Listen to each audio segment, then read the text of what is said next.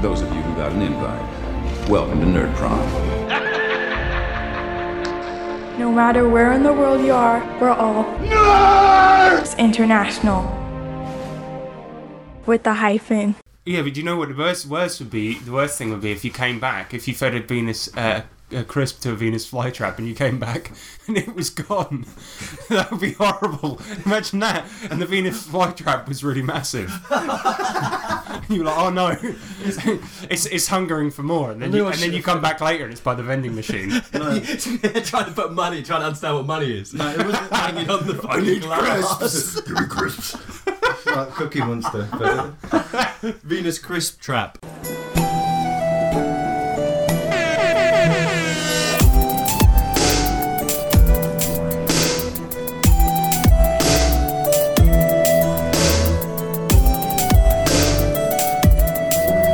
Coming at you live from a back alley in Gotham, it's me, Nick Lambslice. me, James Pumpkin. and me, Harrison Hunt, aka Calico Jack.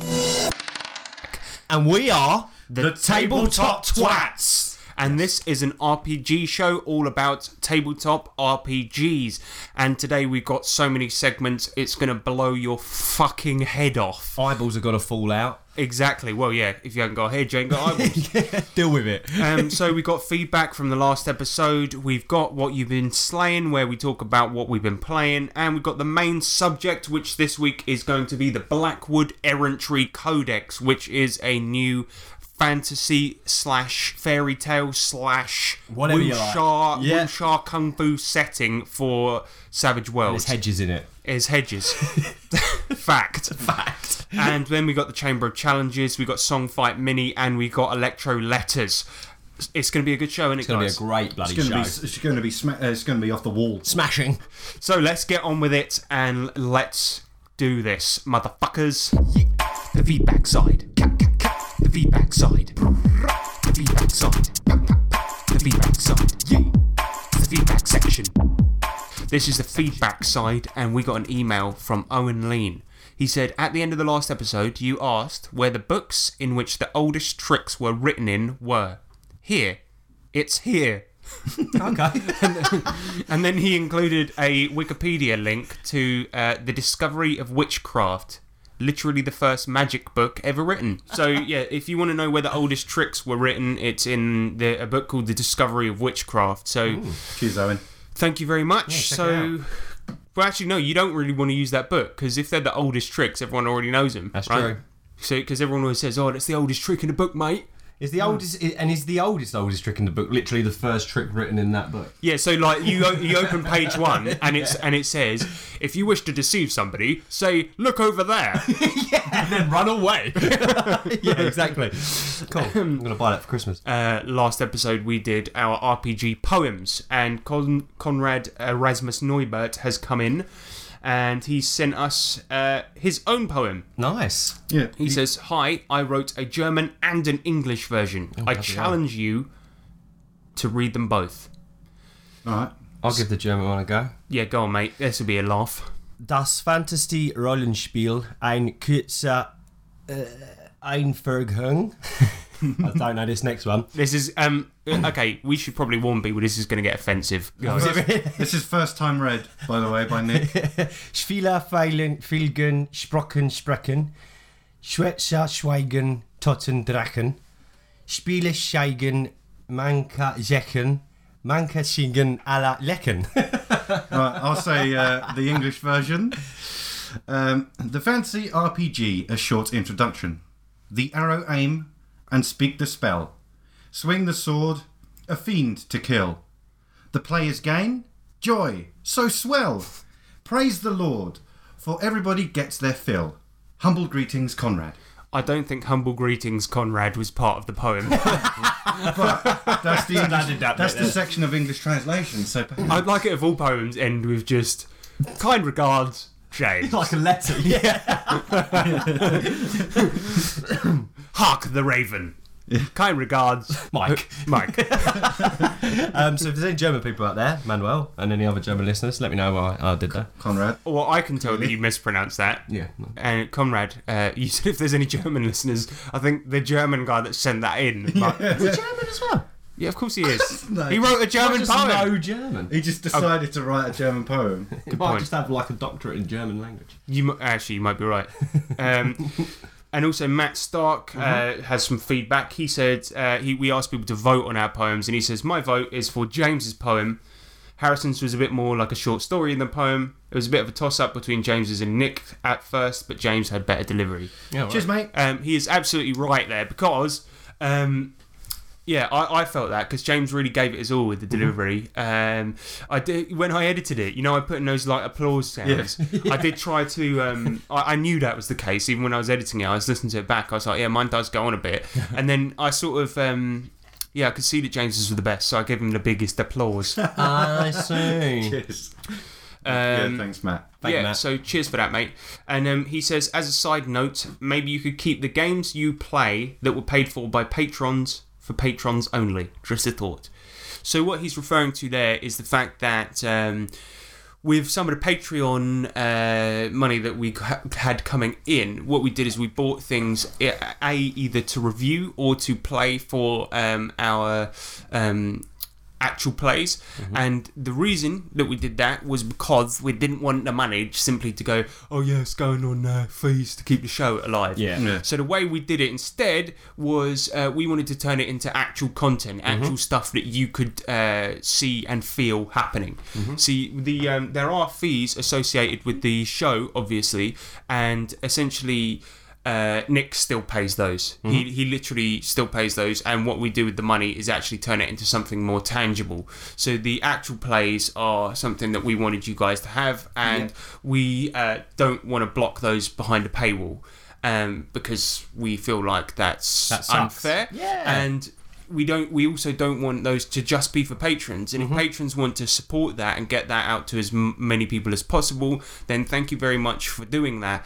We think that's amazing. And we if- will do little things for them. yeah, hopefully we want to do more stuff that's exclusive for the patrons as well, little things.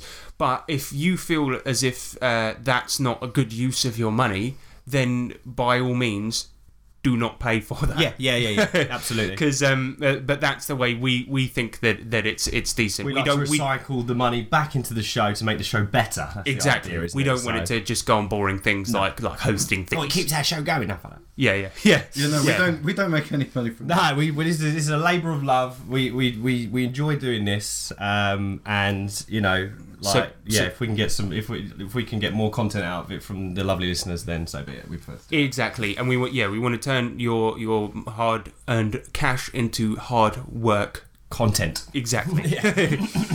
so um, yeah, that's that's it for feedback from the last episode. So let's get the fuck on with what we've been playing in RPGs this week. Oh boy. Oi! Yeah? What you slaying? All right, so this week in gaming, right, we did we a had lot. one of the funniest games we ever had. Oh god, yeah. I wanna I wanna lead with our Call of Cthulhu game All right, cool. because we we did we we um, started a Gotham game. Run Mm-hmm. by our mate Peter, and this was using the Call of Cthulhu Seventh edition. seventh Yeah. edition engine to do it right. Yeah. Yeah. This was one of the most whacked out, nutty games Ridiculous game we've I've ever ever played. We- This I was tell you what, amazing, right? It was it was it was so cracking for a first session. I know Pete's done one one shot before, but this is Pete's first um, uh, DM DMing experience of a long campaign, and this session one of it, he just he just hit it flying, mate. It's wicked. And the This puns is- were so heavy. It was getting stupid.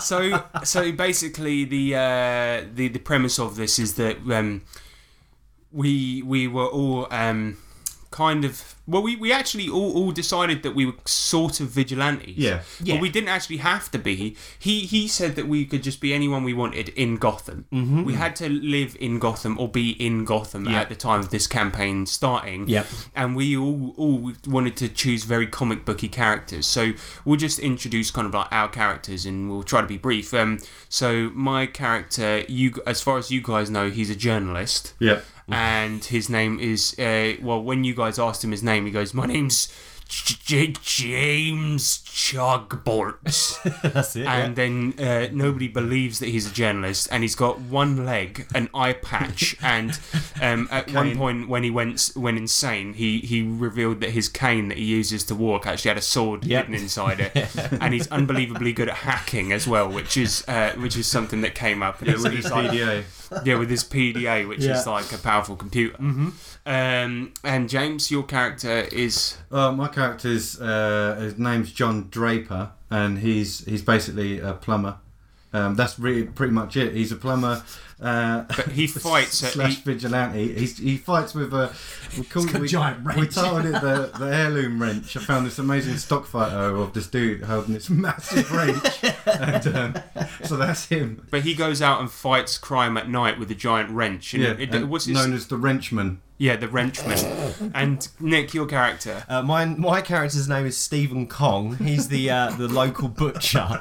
He's a fat, balding, middle aged man, um, and uh, he doesn't watch much TV, but he does have a um, almost like because he's lived in Gotham all his life. He has a, a- a s- a civic sense of pride or whatever. Yeah. And um, so at night he goes out and uh, yeah, again he's a bit of a vigilante, but because he's not that tough, he's more of a person that picks on like litterers and like like jaywalkers and stuff, like Casey Jones from uh, Doesn't he Teenage chop Mutant them Ninja Turtles. up with? He does chop them up now, yeah. and so, so he's and he rides a rally chopper. Chopper, yeah, and bike. his and So- his and his name of the night is the Chopper. Yeah. So, yeah. So he so he picks some people for minor misdemeanors and kills them. He don't kill him. oh, he just just chops them. He just cut, he He cuts makes them them. remember. yeah, so if you get caught littering, you're losing a digit. You'd lose the digit or a whole By the fist. masked chopper. And then we've got um, we've got uh, the the um, the deliverer who's, who's he's a delivery man. Gavin. Yeah, Gavin. Gavin Theo is Yeah, James yeah, and he's, Tomasi's he's like a character. little kid, and he and he's like, um, okay, all right. And, and the- But- then we got the next one that's coming in as well, who's who's um who's Ryan's character, who's who's uh who's a wannabe Batman guy. Oh, so, Batman fanboy, and he's He's a Batman fanboy. biggest So he fan. wanted to copy Batman's backstory. so he, he was inspired by a time he fell into a lake and nearly drowned, and then he became Beaver Boy. Oh, yes. And um, when he when he became Beaver Boy, he, he decided to um, fight with a log. And when he hits people, his catchphrase is "Damn." damn. Damn. yeah. So um, Right, yeah, odd bod all, all bunch. Mm-hmm. of our characters got captured by the Joker and woke up in a cell. And we we discerned using the delivery. The what's his name? The deliverer. Using his skills, he sort of when we first got the chance to look out of a window, we discerned where we were because he's so used to delivering. He's got a great kind of feel delivery for sense. areas. Yeah. he, he looked out of a window and we discerned that we were actually in Wayne Manor. Yeah. And that the Joker had somehow taken it over and set up all these traps. And at this point, the the manor's actually really dilapidated and stuff. So everything's like the walls are, the rooms are all gross and there's uh, walls that are breaking. Yeah. and it's we wake up in a cell. nasty. Joker shows himself with his two dogs, starts laughing at us. And, and he says that we have to find three people that Bruce Wayne loves. That's it. and uh, to, to get out, right? And the- Otherwise- the, best bit was like well, no, there were so many amazing bits. But then then there was a bit where we we then like get attacked by three knife wielding maniacs, who which can abbre- be abbreviated to KWM. And I don't know if this is a British thing. No, it is Quim. Yeah, quim, which means vagina. So we, so For the we- whole night. For the whole night, we were like, okay, I attack the quim. I've got to get Like, the Quim. I'm gonna punch, Quims and everywhere. I'm gonna punch him in the quim. Yeah. And then and then um, Nick's character, right? I think you got like knocked o- knocked over, tripped up, and then Peter says, okay, you're rolling down the hallway now, right? And then and then it cut- gets the Nick's turn. So he he rolls like agility or something, gets out of the roll, and then Pete's like, okay, so what do you do? And he's like, well, I'm just gonna roll back. So, so he rolled he rolled back down the hallway to try and attack him and, Oh, So then, it's- it's- and then missed. Yeah. And then next turn comes up and he's like, "What do you want to do?" And I'm like, "Well, just roll back and Roll try and back, hit him again." man. so the, the whole combat, Nick just was rolling forwards, then With a rolling back. knife, with a knife coming out the side With a of it. cleaver, yeah. Now, the way that we all imagined it, um, as we commented it on, was if, if, any, if anyone listening has seen Hook, you remember, the, Oh, you remember the kid who rolls down the stairs, exactly rolling like that. Yeah, yeah. Oh mate, it was amazing. So and so you know, funny. I'm rolling at the quim. I roll back towards the quim. I roll back towards the quim. All right, miss. All And right, then go again. Uh, during this, I was going insane because I'd just seen a big load of blood on the floor, and it Yeah, reminded me. insanity. Of, it reminded me of an injury that I had once. Yeah. Um, and then we we saw Harvey Two Face, didn't we? But for Yeah. some reason there was a coin in an oven, and it was his, his coin, and I, I got it, I got it, and we we killed him. Yep. Yeah, I killed him with my um, with my wrench. Yeah, but then his did his body disappear? Yes. He just disappeared. Yeah. yeah, just his, blinked out of existence. his didn't body he? disappeared. We found um, Commissioner Gordon in a, in a vent, and when Yeah. Mm-hmm. we found him, he also just disappeared, like Yeah, like, yeah, we a, just like a had- hologram. That's and now, right. Yeah. At this moment, we all we were just like, "What the fuck's going on?" And we thought, "Oh, it's got to be the scarecrow." That's right. Yeah, we thought it was an hallucinogenic episode or And then something, but didn't we? it was it was like as we did it, we said, "Oh yeah, you can discern that these are the similar kind of effects." As to when the scarecrow did his attack on the city, Yeah, So we were something like, like "Oh, that." clearly he's involved in like what the fuck's going on?" So like we're all shouting like at the CCT, CCTV camera, being like, "Oh, you're in," to the Joker, like, "You're in cahoots with Harvey Dent or the scarecrow and all this," and then it's just like we weren't getting anywhere with that. But yeah, the funny thing was is that when uh, we, we saw this skylight in the kitchen that led to like an, uh, the other floor, and the best thing was the best thing was is we were trying to climb it right, and there was all this grease all Yeah. over the oven, and and we were like. Uh, we, he he was like, oh, there's there's loads of fat all over the oven, and we were like, what, what was he trying to cook? And the only thing we saw in the oven was the coin, and so he was like, well, it's coin fat, going fat everywhere. coin fat all over the oven. that, that really made us laugh. And then so we, we sort of like stacked the uh, stacked the oven and, the fridge, freezer on top of uh, each to other. try and yeah. get through the skylight. Finally, fucking climbed up there after all of us slipping all over this coin fat. Like we, we, we must have taken like five fucking attempts. My guy can hardly climb because he's got a wooden leg. Oh yeah. And um, yeah, we were climbing up. This took fucking forever. And then we get up to the top, Empty get out, like eh, eh, eh, yeah, empty room. Then we burst out the door. We're like, ha ha, we've made it to the top. We burst out the door, and it was like on the On the, on the on the level that we'd just been on. yeah, yeah, yeah. We- we- we- my character literally kicks the door through. It's like, ha ha, I made it. And we're like, oh, we, Shit. We've been there before. Yeah, literally, we could have just gone out the door, went up the stairs. stairs, and we would have been there. I don't think I pulled off many good attacks, but I was definitely a good tool because I would just like be, like hunch roll over everywhere. and people would use me to climb Oh, up yeah, places. yeah. or- yeah. Literally, there were so Rolling many around. times where you had my peg leg in your back Oh trying to yeah, just stabbing around on my back. trying to climb up to things. Um, but basically, the whole um, uh, adventure was a lot of. It was very reminiscent of like Resident Evil, wasn't it? Yeah. A lot of puzzle rooms, a lot of looking around, and um, very little fighting. And it was really great. But the whole thing was, we ended up finding. Uh, to summarize, we ended up finding a hologram of Commissioner Gordon, a hologram of Barbara Gordon, and then a hologram. The last one was actually the Joker, wasn't it? Yes. So three people that Batman loved. So that was a bit weird that the last one was the Joker. I didn't true. quite get what that really meant. Um, It's probably because it's you know they're like the arch and uh, Well, without him, he'd he'd have I- no job. So he's got Yeah. love I in a sort weird way. of I took it as that he um, loves his job of crime fighting Yeah. or something like that. But we found them all, and then it, we sort of went out uh, and and then they- they they were all s- they were all holograms. We fought the Joker, we killed him. We were like we killed the Joker session one, brilliant. Yeah. And, and, then it, and then Yeah. it turns out to be a It was- hologram. wasn't just Yeah. the Joker. It was three three of the main uh, baddies. Oh, right? that was another one. They were called Blackgate Thugs, and Oh, yeah. somebody mistook it and thought they said Black Gay Thugs. yeah. like, Oh, I, as, as soon, as soon as yeah, as soon as Pete said uh, black gay, and I was like, oh, black gay thugs, and then it was like, I don't say that. So, but then for the rest of the session, we, that, that was We, that- we were imagining that they were BGTs. yeah. and just going going. Oh, I'm gonna hit you. Oh, and then they run away.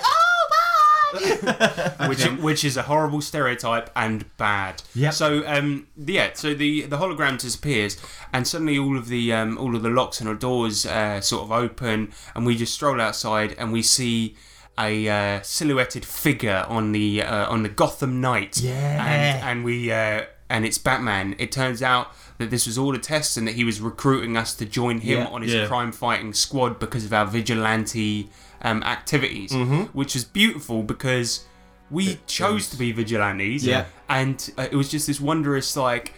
Um, coincidence that all made sense within his story, and we were just like everyone at the table was like, "Ah, it's Batman!" um, the, the, one of the coolest things was remember throughout it because I had a PDA and it was connected to the internet, and I totally, I totally expected Peter just to be like, "No, you can't get on the internet." Right, no, Twitter. But he, he Yeah. totally allowed it, right? Yeah. And we we were trying to tweet at Gotham City Police Department Come help us. to come and help us while we were GCP. trapped. And they were like, GCPD, yeah. they were like, can't make it. Joker's put a bunch of bombs all around the city. be there in about four hours, and we only had two hours to escape.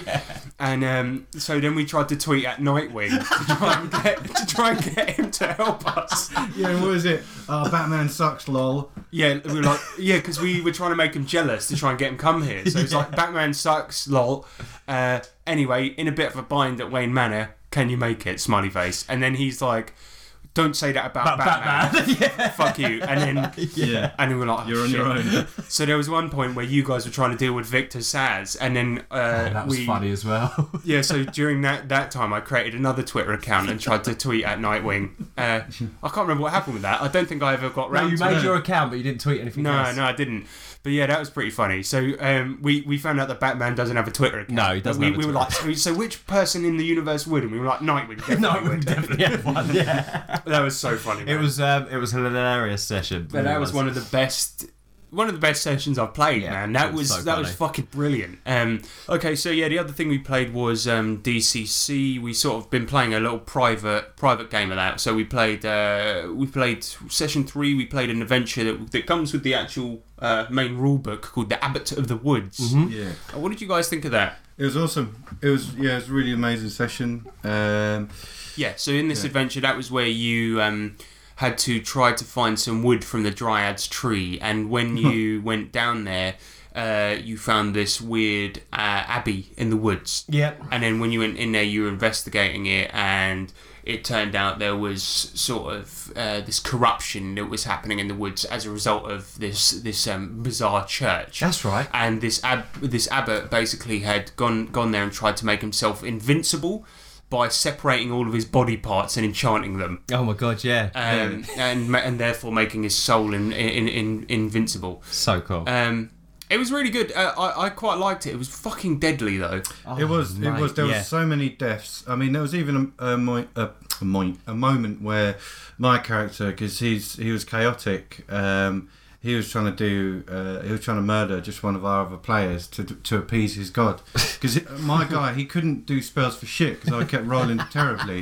So then I ke- was getting loads of dis, uh, d- uh, disapproval. So much. And then um, he just went, oh, you make a sacrifice. And I was like, okay, fine, I'm just going to kill him. And then at the time, there wasn't uh, all the players, um, there wasn't all of us there, so we had a few people playing other people. Yeah. But so it ended up being, I was trying to kill a player that Peter was playing. So Yeah. it was like most of the game, I was just trying to kill Peter, essentially. Yeah. Yeah, and then getting he was really trying to annoyed. kill you right back. Yeah. And the funny thing is, is that neither of you could hit each other throughout the whole dungeon. Oh my ne- God, nobody yeah. could bloody hit anything, and and everyone was rolling straight ones. There was so many fumbles. There was Mm-hmm. Oh. everything was getting fucked. There was a bit in the dungeon where where just the air corrodes anything. Um, that is um, organic. So Oh, any shit, any yeah. weapons that had wooden handles, Gone. yeah, they were gone. They were People gone, mate. started aging ten Yeah, years yeah. for no fucking reason. Like everything was just corroding like crazy. I think And then like nobody was rolling anything re- anything well at all. No. until Until like Right. the end. At the Basically, end what with Ryan. happens? Yeah, what happens is the um, the abbey uh, when you go and disturb the final resting place of this the the uh, the abbot, you get to his like torso, and uh, it's not particularly well written in, in the book, but I think this is what's supposed to happen. The um, the the abbot uh, the the uh, the, the uh, abbot sort of like comes to life again. And it's like sort of a giant blood golem Yeah, type yeah, yeah. thing, right? And nobody could hit him either, right? Oh. um, and, and nobody was rolling well. Everyone was getting straight ones. Somebody uh, died, so I gave them a bunch of zero level characters. They but uh, like over in the village, they basically saw. Uh, this giant golem come, so four villagers came to the rescue to try and help. Oh, yeah, just and, come out of nowhere, Yeah, and they just had they just had pitchforks and a pair of scissors as weapons and stuff like this, and still nobody could hit right. No. And then Ryan suddenly he says, right, okay, characters are dying. We need something here here to to help. Okay, and so I'd made him a patron, right? And I'll explain this in a bit. That patron that he had, the Queen of Elfland, isn't from the book. I made that one. Hmm. Okay. Now, what happened is he needed to get a role to go back in time because it was similar to the King of Elfland. He had some similar roles, but it wasn't exactly the same. He needed a role to go back in time, and so he needed to roll a 20. Now Yeah. he's like, I'm not going to roll a straight 20. There's no way that's going to happen. Yeah. I'm not going to Yeah. roll on that. So he, he had to do something called Spellburn. And he burnt loads, Yeah, didn't he? what this Yeah. is is is you have to um, cut off bits of your body and so uh, or sacrifice blood things like this so the way you do that is you mechanically is you sacrifice strength and agility and uh, also luck as well. Mm-hmm. So you can do that. Some GMs allow luck, some don't. I I, I- I did, and Yeah. basically. Yeah, he did. He did put uh, almost all his luck. Yeah, so you, he spellbound himself to oblivion to do this. He took like 14 off of himself. Yeah, Yeah. yeah. so he, he took something like 16 off. He took like, uh, he, he basically cut a big old load of himself off, sacrificed nearly all of his luck, and then rolled the dice, and he rolled a 20. Yep. Yeah. And then, and so his spell, his spell 36. amount was, was 36. 36. Yeah. And then all of us at the table just went, yes! Yeah, because this Yeah, it this was was amazing. this was an amazing thing because as soon as he got that role and then he actually read what he could do. The champion, wasn't it? No, it was it was literally Elven Champion because Yep. basically the, that meant that he all of you, you guys got um, gifted um, Our weapons were endowed with the Armor, power. power, We of got loads. champions. Even the random guys that walked out the woods, they all from the town, they all of a sudden got powered yeah, up. yeah, no, it was as James was saying. Everyone in the party had uh, p- uh, that your weapons were in, endowed with the power of the Sylvan Realm, so it meant that you we were had all a considered champions. yes, you were all yeah. considered champions. So you had plus six on your weapons, Yeah, plus plus six, to on- AC. on the attacks, and- on the damage, on our AC. We It just, was- we yeah. just spawned this amazing so shiny we were all armor. glowing, and we had a bunch of level zero characters that literally just joined at that moment. They were all glowing. yeah, But not only this, right? So after all this Uh. um, happened, the it was the level zero characters that wailed on the boss and killed him. yeah, because it was their turn next, and all four of them with their plus sixes just hit all four in a row and killed it. You see, there's supposed to be a trick to killing that boss. You're supposed to use all the items you get throughout the dungeon, but they didn't even need it because suddenly, suddenly they were able to beat its impossible AC, and they just fucking all of them were pitchforks, pairs of scissors, just went ah, snip, snip, snip, and the Not fucking the thing was smartest just either. like ah. Yeah, just died, fell He just apart. It was died. amazing. But But the coolest thing was is that it also says that um, you can uh, s- any anybody that's died within the last hour will succeed on their recover the body checks, Oh. and so uh, they they'll come back within and they'll come back within uh, one d three days. So you rolled, and everyone came back within um, three days. Yep. So the all of the characters came back, and like you guys went back to the town in three days. They, a little portal opened up, and it was just like, and then all, everyone just Fell pops out like- this portal. like- yeah. I just love how Yeah. this whole campaign like revolved around the welfare of the hags. It was like the hags all right. We've only Yeah. got three left in the village. We've got to protect them and all stuff like that. Yeah, Remember? because the um, the village just kept on slowly going into disrepair because the the village population was getting so low by this point because every time characters would die, more level zeros would come in, and those would be population for the village. town. And I was keeping track of it, so it was ridiculous. By the time you'd finished that quest, there was this point where the village people. The village people, they- they- all, all the all the guys Start from dancing. the all the guys from the village were sort of like, well, you know this is getting silly so so essentially you guys then had to go off on a little quest to go and find this the the other half of the rulership rod that was why you were Mm-hmm. Yeah, doing yeah, what you yeah, were that doing was it, right yeah. and that was sort of your quest and they they basically said all the village guys sort of said to you well you know when you were off in the woods just now another one of the hags died because you guys were adventuring and you're the only guys that are protecting us so if you're going to go off on a quest we're coming with you because That's we're, it, 'cause we're not we're not going to continue getting getting butt fucked and they're, and they're like look around you and they, you sort of look at your town which is called Shitterton they're like look around you this is horrible I hate it here and so even you, Ian had had enough from the store. yeah, and so you guys all, all went eh, the entire Mass vi- exodus, the entire wasn't it? Yeah. village, which is like about twelve people, went went to um, the Ptolemaic Islands to go and find the other half of this item that you were trying to find. Mm-hmm. And uh, yeah, basically the um, the quest. I'll try and summarize it because yeah, this, this, was is now um, uh, session four like, that we Yeah. moved on to. yeah, and this is now session four, and it was kind of like um, uh, an exploratory quest. Now this is called Moon Slaves of the Cannibal Kingdom, and it was it was good. It was very very good. But the only trouble is is that it starts off with a guy riding a dinosaur coming to see you. A Right? reptilian person riding a dinosaur. No, it's not. It's a gold. It's a gold person. Oh, golden guy, yeah. Yeah, Golden it- guy on the dino. Yeah, so Nice. he comes up to you and he, he basically is like, um, you, you sort of land on this island, you come off your boat, and uh, this is where, where they knew the item to be. They didn't know where on the island, they just knew it was there. And this guy comes up to you riding a dinosaur, and he's not attacking you, but he just sort of like is like, "Mm, I don't know about these guys. He doesn't trust you because you're white, essentially. Okay. Yeah. Right, um, if you are, in fact, white. And most of them were, except for one. Um, and he, he basically doesn't trust you, and then these guys kind of fucked the ball and really screwed it up and then started fighting the village and they were the only lead that they had as to where anything on this island was Yeah, but how many? How many were there? 30 they fought 30 guys which you don't do that in DCC to save your character Nick who, God. who, who got captured they were like mm, dinner and they just captured you and they, they tried to save you and even after two guys died they were still trying to save your one character And we only managed to beat five of their players. Five Yeah. of their uh, five of their people attacking us. Yeah. Yeah, and then they lost three in the process, and and I was trying to give every hint I could. I was like, okay, there's 25 left. Do you still want to fight the 25 guys? And we're like- we're like, yeah, yeah, and then but I was just eventually like- we, you know, decided uh, should, Decide- should probably run away now. yeah, and then and then right, and then I was like, okay, so there's this. Um, you hear this noise coming off from the east, and I was like. And that's a monkey, right? You know the giant monkey from the Uh-huh. Yeah, cover. yeah. The, the monkey is nice. It actually, Ah. it actually wants to be your friend. Dr. Johnson. Yeah, it actually, yeah. If there, there- so that's a deep cut for listeners of this show. Sorry, guys. But um, yeah, so it actually wants to be your friend, and if if you at first it kind of is like mm, I'm not, I don't know if I trust these outsiders, but if you get to know it, it sort of wants to come with you and escape. Sick. But what we did, right? We heard the noise and went, we probably shouldn't go that way. Then. swords out. So literally, the first probably hour and a half of this game was these guys Getting wa- killed. getting killed, and then going nowhere around the jungle. Yeah, because then then after just we like- just- they heard heard the sound. They was like, "No, I'm awake." Yeah, so they ignored every plot hook. yeah, and also so after all these deaths, we had um, a couple of people playing le- uh, the, some of the Oh. level zero characters. After that, Yeah, so they a bunch of guys uh, basically. Ian, like- tell me someone played Ian. No, I- Ian. It wasn't Ian, but uh, from the weapon shop. But no, what happened was is that uh, was me, a- wasn't after some guys died, after some guys died, I had the guy come off off the boat, uh, the captain Osmandus. Oh, yeah. like basically catch these guys up and go, "Y- your villagers are really annoying me.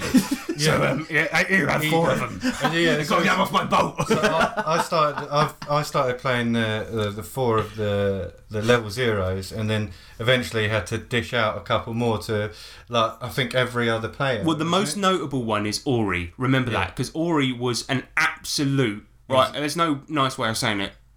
He's, he was a mong. He was a mong. He, he was he was a proper. He was proper. right. and he- yeah, yeah. He, he, Hello.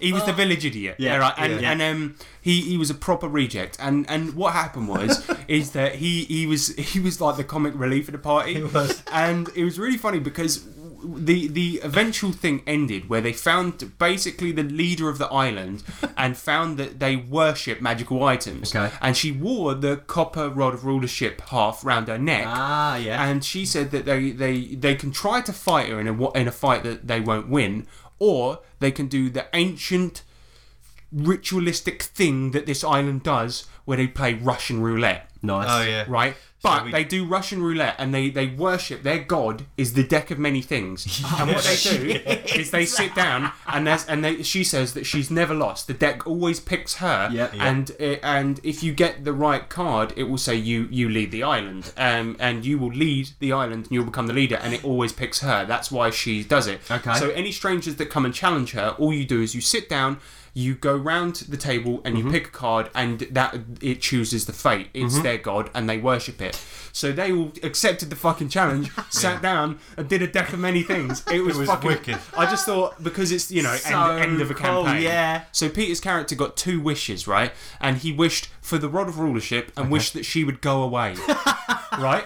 And and that's what happened. And so she just she instead of like doing it magically, she just got up and went, okay then, fair enough. And just walked off. Uh, yeah, and then just gave him the rod and walked away. and that was it. Oh, And she was just like, okay, fair enough. And then um, Sean's character got um, during this though. That was like the last thing that happened. Mm. But Sean's character got one where he had to fight a phantasm elsewhere, right? Oh, yeah. So they completed the rod, and the guy that had tasked them to get the rod was this goat lord, right? So then after that point, they had the deck of many things. So they went out, and the goat goat lord came down. So Ori, who's who who um, was being played by James, just started pulling cards from the deck randomly, right? So he, he immediately becomes a level ten warrior. And Get any more intelligent though? no. Um, so yeah, and he, he he's like really powerful, and they're about to fight the Goat Lord, right? So then Peter as well, he he he um, walks up to James's character, pulls a card out of James's pocket, and gets one D four wishes. And the things that he wishes for is it was um.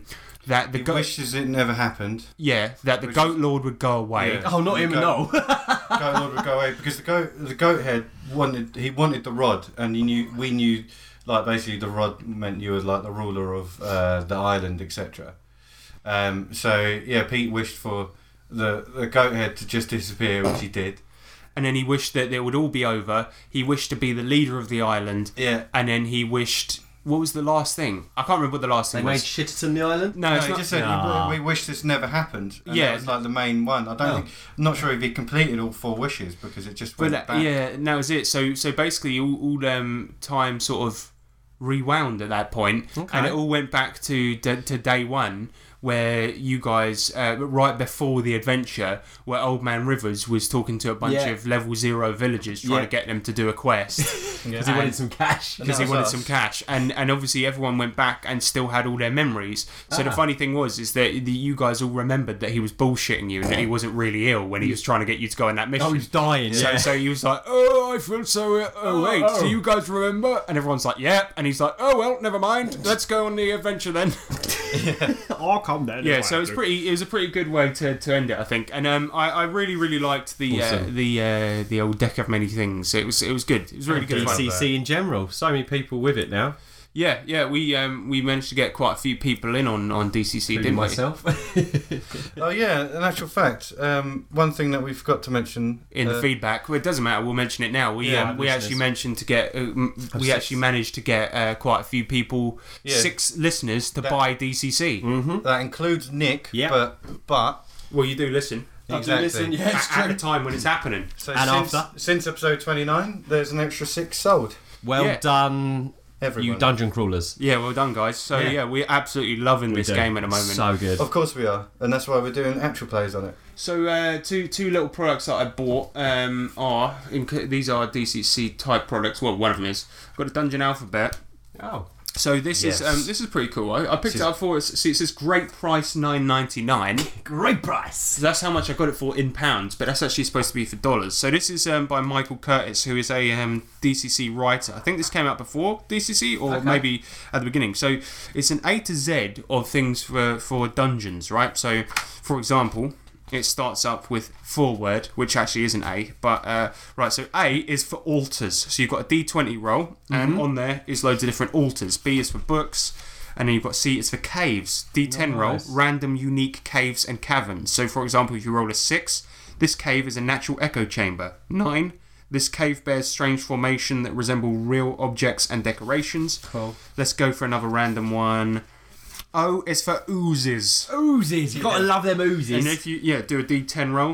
9, the ooze dwells inside a reservoir normally set aside for potable water. So it's a nifty little toolbox. Yeah, it's brilliant. Um, P is for pools. Yeah, it's just the A to Very Z nice. of cool little dungeon shit to I like put that. into dungeons. That's awesome. And in addition to that, Tales from Oh Daloop. man, it came. Tales from Daloop. Ah. Tales from Daloop. Get mine, Daloop.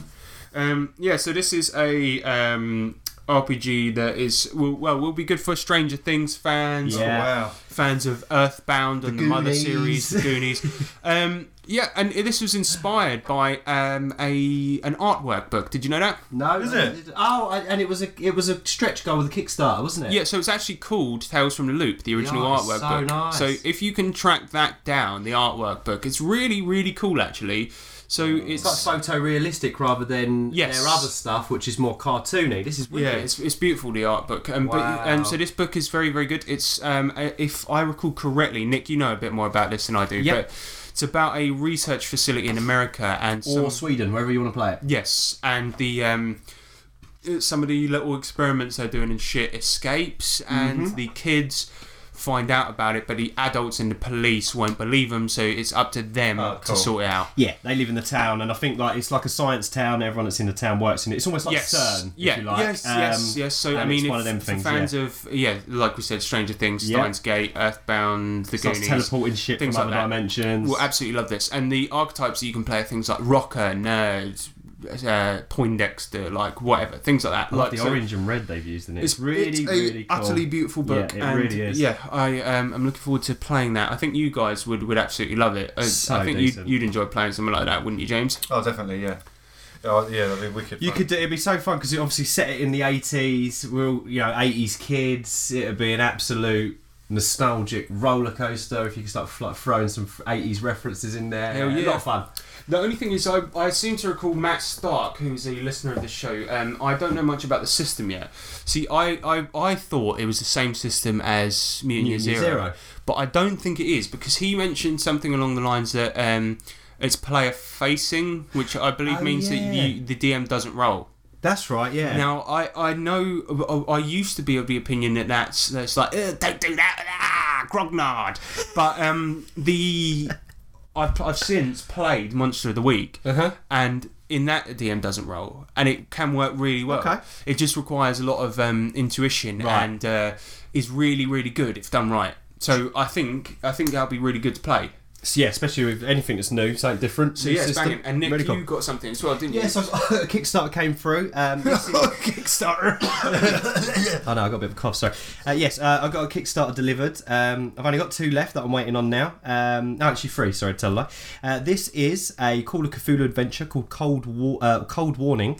Um, it's from Golden Goblin Press, and it's basically uh, quite a well renowned. Um, uh, Call of Cthulhu writer, um, wrote this in the 90s, uh, wrote a manuscript for it, and then it got lost. So I just read a little thing for it. Cold Warning by Scott David Anawoski is a newly discovered lost manuscript originally written in the early 1990s for a never produced Chaosium project entitled Arkham Goth- uh, American Gothic. With intense rewrites by the original author, and after 25 years of laying forgotten in a file, Cold Warning is presented here for the very first time. So it's an old it's an old game Damn. that actually got forgotten about. They brought it back. They've um, and they've brought it out, and it looks brilliant. Um, It's such a cool idea to Yeah. do that. I, w- I- I think it'd be cool if more things did that. Definitely. And I believe it has a um, it's it's sort of a Native American vibe to it. looks like it. Yeah, it's set, it looks like it's set in the snow. so for fans of um, what's that game? Until Dawn. yeah, exactly. Yeah. exactly that. So it looks really, really cool. Um, uh, yeah, it only came this week, so I'm gonna have a little read. But um, I'll put a picture of it on G Plus. Check it out. Sounds good to me. All right. So with that, we'll get on to the main subject. Main Let's talk subject. about the Blackwood. Should we have a quick breakage? Main subject. Main subject. Ma- Sorry.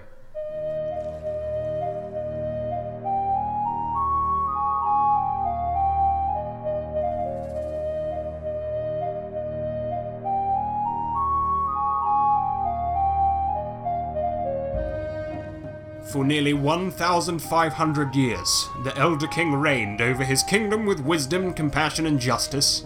Alas, he has disappeared. 14 years ago, and the Elder Kingdom is in disarray. The nobility grow corrupt and forget their duties to the common folk. Outlaws and pagans prowl at the borders of the kingdom, and in the wildest depths of the Blackwood, the strange and dangerous spirits known as elves emerge from their hidden realm once more.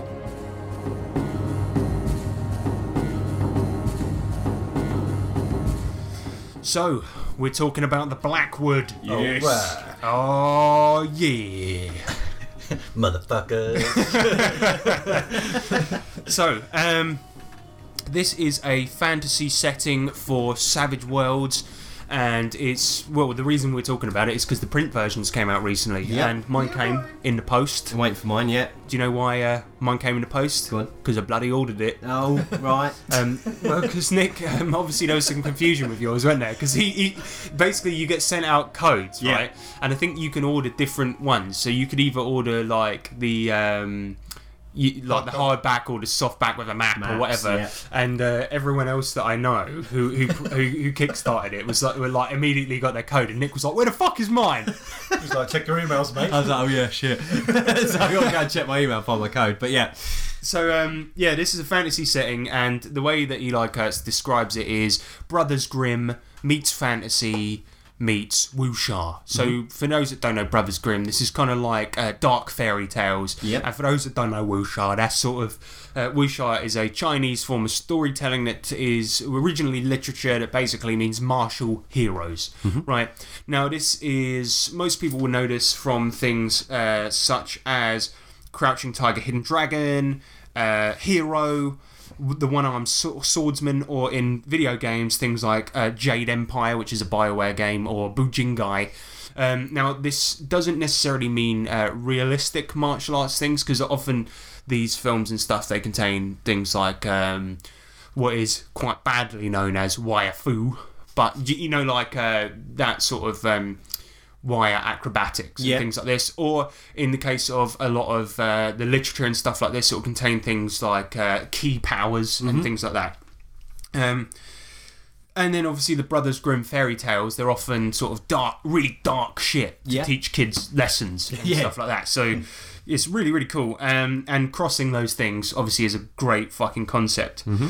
So before we carry on with this uh, review, obviously you guys, you guys read a bit. And but we're gonna go, but we're gonna go through the book and sort of like have a have a look at what's inside in it, bruv. Yeah, boy. Um, and the full disclosure, Eli, who wrote this book, is our friend. Yep. But we are going to be completely honest about it. Yeah. Yeah. So uh, No bias. yeah, exactly, Impartiality is key. exactly. And uh, Eli is our friend, but uh, we will kill him if necessary. Just tell us, guys. Just tell just, uh, ju- just you you, you need him give to. you give the order, you pay the money. We'll kill anyone. Sell swords. Uh, disclaimer: We will not do that. Um, us. Yeah, yeah, sorry. so we saw it's sort of a joke. so first of all, guys, what do you think of the cover? I love it. I like the cover. Um, I like the uh, cool oval shape. I like how sort of simplistic it is. It's it's quite um, classy, isn't it? Well, I think the title does all the talking. The you look at that title- art for the bee for Blackwood. You don't Yeah, need much yeah, more, do you? I mean, it's it's cracking. Um, Yeah, I think it's it, I think it's um quite uh yes it's, it's pure class. I think Mm-hmm. you one of the things is the first time I saw it, I did think it doesn't really tell you what's inside. Do you know what I mean? Yeah. But actually, it kind of does in a way because one one of the things that you you notice about this um uh the whole setting is that it's um quite a uh, like a, a classy setting, isn't it? Like Yeah, uh, you've yeah. Uh-huh. obviously noticed with like the writing, he obviously goes for like a um it's a bit more highbrow, isn't it? Yeah, absolutely. And this cover is like, okay, you, uh, first off, you're like, well, you know, it doesn't necessarily invoke the fact that it's it's darker or, or the fact that it's got got martial martial arts in there but it does it does invoke the fact that you're you're kind of like you know you're in for a bit more of a highbrow product this isn't for you it's it's not for the children Do you know what i mean it's not but you know another way you could invoke that it's not for the kids put a big wang on there so That's, maybe that's something missing from the from the cover. So- More- need more wine. Future- yeah edition two right yeah just have a, like just a little one yeah, just a little one, just somewhere. Just like for the art for the dot of the eye. yeah like because wang. because this is it's like a it's like a snapshot of the map right so just put one on there like uh, like coming out of a mountain but respectfully done. yeah yeah like a really nice like a classy one really classy like, with a little- wang. like a crown on it No veins. King Wang. Okay. So uh, yeah, the um, the book starts up with a poem called "The Ballad of the Way's Margin," and so the uh, the the first little few lines it says, "Beyond the village, there stands a tall hedge to keep the Blackwood at bay, kept safe from danger from pagans and elves, if only we follow the way." And basically, after each quatrain or each four lines, it then explains the history bef- behind those four lines and their cultural significance.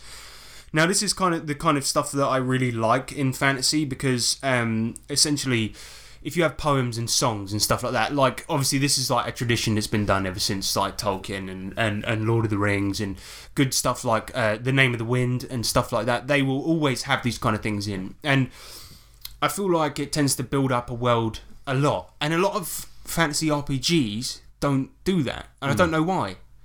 And I, I was just like, immediately, I was just like, yeah, bruv.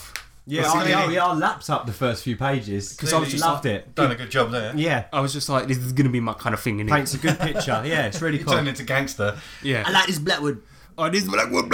Oh my god, it's all good blood. It's got a poem blood. I'm so hot. yeah, blood. Oh my god, blood. So the poem basically details, uh, gives you like a brief history on the world, and essentially in this world, uh, the wilderness is full of really bad shit. Mm-hmm. Uh, the worst of all being the elves and the pagans that worship them. So the elves in this game are not typical elves. Like everyone thinks of elves, they think of Legolas and Drizzt, right? And Oh no no no. No, no, no, no, no, no, no. These They're- dudes, these dudes mean. they're way worse and there's there's like a whole ecology of Yeah. different elves in this game and we're going to get into those later and we're going to talk about them later because they are fucking awesome in this game um, but uh, we'll go we'll go into the history a little bit now so basically there was this guy called the elder king right who started raising hedges around his cities to keep the wilderness at bay uh, and training all of his citizens in certain practices um, and the this sort of practice was hereafter referred to as the Elder King's Way. Mm-hmm. Now, obviously, the king wasn't stupid, so he wrote all the way down in some tomes called the Five Classics of Law and Reason. Classic, mate. Th- These are five Oh, that's classics. a king's classic, bruv. Now, the trouble with the Elder King's Way is that although it was perfect, it wasn't eh, like ever reaching. So there was a limit to its influence, and it could only go so far. So the outer reaches of this, where the light ended and the darkness started back up, became known as the Way's Margin.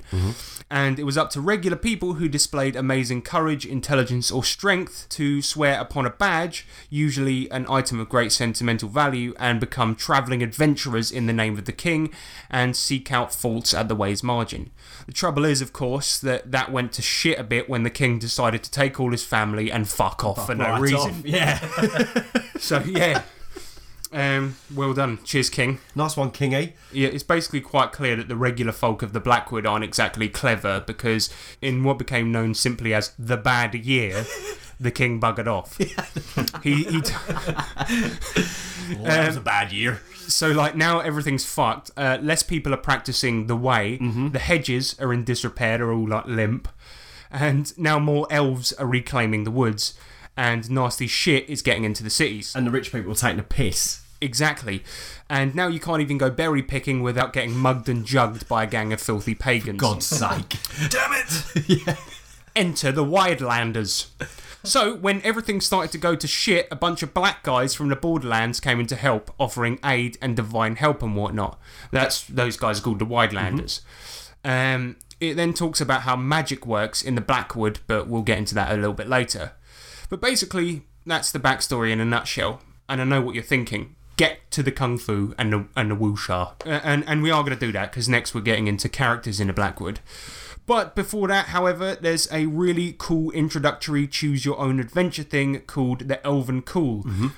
Um, and it gives you a really good feel for the setting, and I won't spoil it because it's actually really awesome. Yeah. So basically, um, in this thing, you get like three bennies, and it's just a really cool like go to section 20.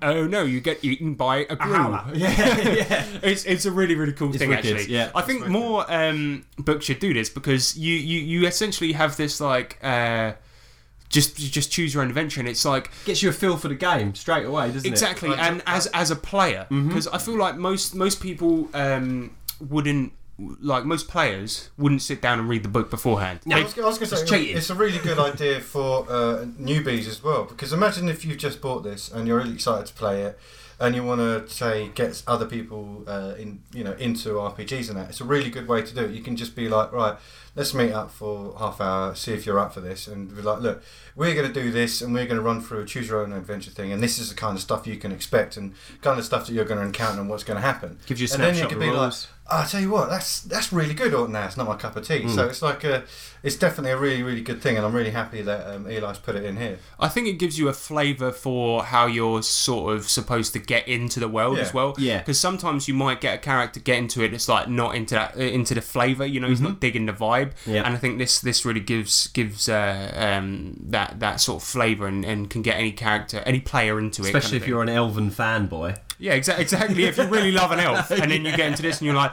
you, you as soon as you go into the woods, you're like, oh sweet, an elf, I'm going to give him a hug, and you're like, no. He died. um, right, so this is um, Savage World. So obviously it works really similarly to that, but with a few differences. So I'll just go through the character creation. So first off, you pick a culture. Um, the only playable race in Blackwood is humans, so there there there are just different cultures. They're basically functionally exactly the same as races in, in normal RPGs. They give you a few bonuses and a few differences, that kind of thing but um, they're, then they're, they are just humans. So they're, they're like races in, in our world, Yeah. Mm-hmm. kind of thing. Um, so the first is Elder Folk. They are stout, hardy people. They always stayed truest to the teachings of their Elder King, and they live in mountain valleys, in and near where the Elder King originally lived. Now, I couldn't really discern in the book whether or not this meant they lived in cities or not. I, think, they so. do. Yeah, I think so. I kind of uh, what I got from the book was that they're the kind of um, uh, what was it? The uh, noble lot. So That's what I do you know thought I mean? as well. Poshos that live in the town. I was trying to figure it out, and I think that was the Like case, lords wasn't and it? Yeah. stuff And, or and by, the, whatever. Hmm. by the picture, you see them sort of wearing robes, standing up, yeah, up straight as Nick is miming now, and holding a book. So and they're- they they they still they're still well into the King's Way. yes, um, exactly. Um, there are a few that deviated, it did say, but not Yeah. not like as many as perhaps the other races. Mm-hmm. And the next is the elf marked. Ah, So sometimes, right? Sometimes somebody ventures into the woods, right, and they see an elf, Get a little bit and instead of the elf doing doing like a bad thing to them, bonds them up. bongs them up, uh, has sex with them. Sometimes bond. them. All right, all right, sexual intercourse. That's what we're getting at. And um, then a normal human baby is born. However, that elven badness stays in the blood forever. Yeah. And sometimes a descendant will be born with deformities. Oh dear. And what we're talking about is like a tree growing out the head, a goat leg, like a bark like skin. Fucking weed growing out their ears. yeah, my God. yeah, shit like this. Oh Yeah. So that that is what an elf marked is, and that is fucking awesome. Yeah. I love that. shit. Really the cool. fact The, it's the, like- the art in the book made me giggle because I think they've almost got like grass mutton chops. Yeah, and there's a, yeah, yeah, yeah, and there's a guy with trees coming out of his ears. yeah. It's really cool. Um, the next up is river folk. They've got blonde or red hair, live near rivers, and are really sexy. Oh, And they don't shut up. Yeah. These guys, Yes, they don't yeah. shut up because they're the guys. So basically, they're always so all the traders that come in down the river and that they will always bump into the river guys, and they love a chat. I like it because it rem- really reminds me of country folk Yeah, eh, yeah, from this yeah. country. Yeah, yeah. They're, they're like, all right, I ain't seen a black bloke before. If, if you're coming through a village and you're you're anyone that's Afri- an outsider, if you're uh, maybe uh, a person of color, maybe you've got uh, a different haircut that they've never seen. If you're wearing jeans, yeah. whatever, it could be anything. They'll be, they'll just be like, oh, Oh, right, your teeth are straight. got a beard, have you? ain't seen one of them before. yeah, yeah, yeah. They'll just they'll just chat to you incessantly, and that's Yeah. what the river folk. I are like these guys. Yeah. Um, the artwork shows the riverman taking his top off Yeah. and holding a sword, presumably for like some sort of naked fight. Naked No, fire. no, I'm kidding. I'm kidding. Um, in the text, it says they like to wear loose clothing because they're always up for an like- impromptu swim. They like to slip it off and go for a swim. yeah, but it didn't say anything about doing it with a glowing sword, so I don't know why he's taking his clothes off with a sword. Maybe it's. No, never mind. Leave that. Maybe there. he's going sword fishing. That's even worse. Yeah, I don't know.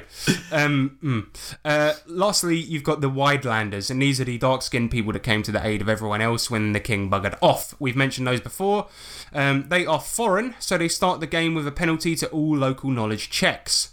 These dudes. Uh, so these dudes practice the, the unifying religion. Yes, so they're really pious, and they basically uh, love to uh, preach And it's religion. that one God. They believe one. They they so they they worship the one God that kind of ruled all the other gods. Yes, i i- yeah, basically, and um, yeah, they, they they seem pretty cool because they can get magic from that god as well, Absolutely, um, yeah. which we're going to get into in a bit. So, And there's one left. uh, is there? Woodkin. Oh yeah, yeah. Uh, sorry, I put lastly, but yeah, the last one is the woodkin. Uh, they're woodland folk, Mm-hmm. and they live in isolated villages or towns, and they have names like Bernst or Bontrum or Flimptrunt. That's that was my notes because I just thought that was funny. Yeah, they're But they, wicked. they they are like um they're like sort of like hardy lumberjack type folk. aren't exactly. they? They're Yeah. quite pale because they d- spend most of their time under the uh, the canopy of the you know the forests and stuff. Um, they're very very uh, good with their hands, like exactly lumberjacks, um, and they're the well they're the the main forest dudes. yeah. I, th- th- I think the races are um really really decent. although there is one sort of, in my opinion, glaring om- omission that I'd like to talk about later. Mm-hmm. Okay. Um, and I think we, we've it's something we've all noticed. Yeah. But we'll talk about it a bit later. Um, once you've picked a race, uh, you determine your starting language, uh, starting languages, and then your calling. So this is sort of why you've been chosen to answer the call of errantry. So Mm-hmm. why you've been picked to um, adventure and go to the ways margin and sort out all the bad shit. So um, basically, at this point, you just have to create the rest of your character. That's basically what that means. Yeah. Um, however, in the book, it gives you a ton of pre-made callings. So um, es- essentially, pre-made characters if you're in a hurry. Uh, things like clever storyteller, diligent guard, village herbalist, aka bong lord. I'm the bomb lord. I'm the village herbalist.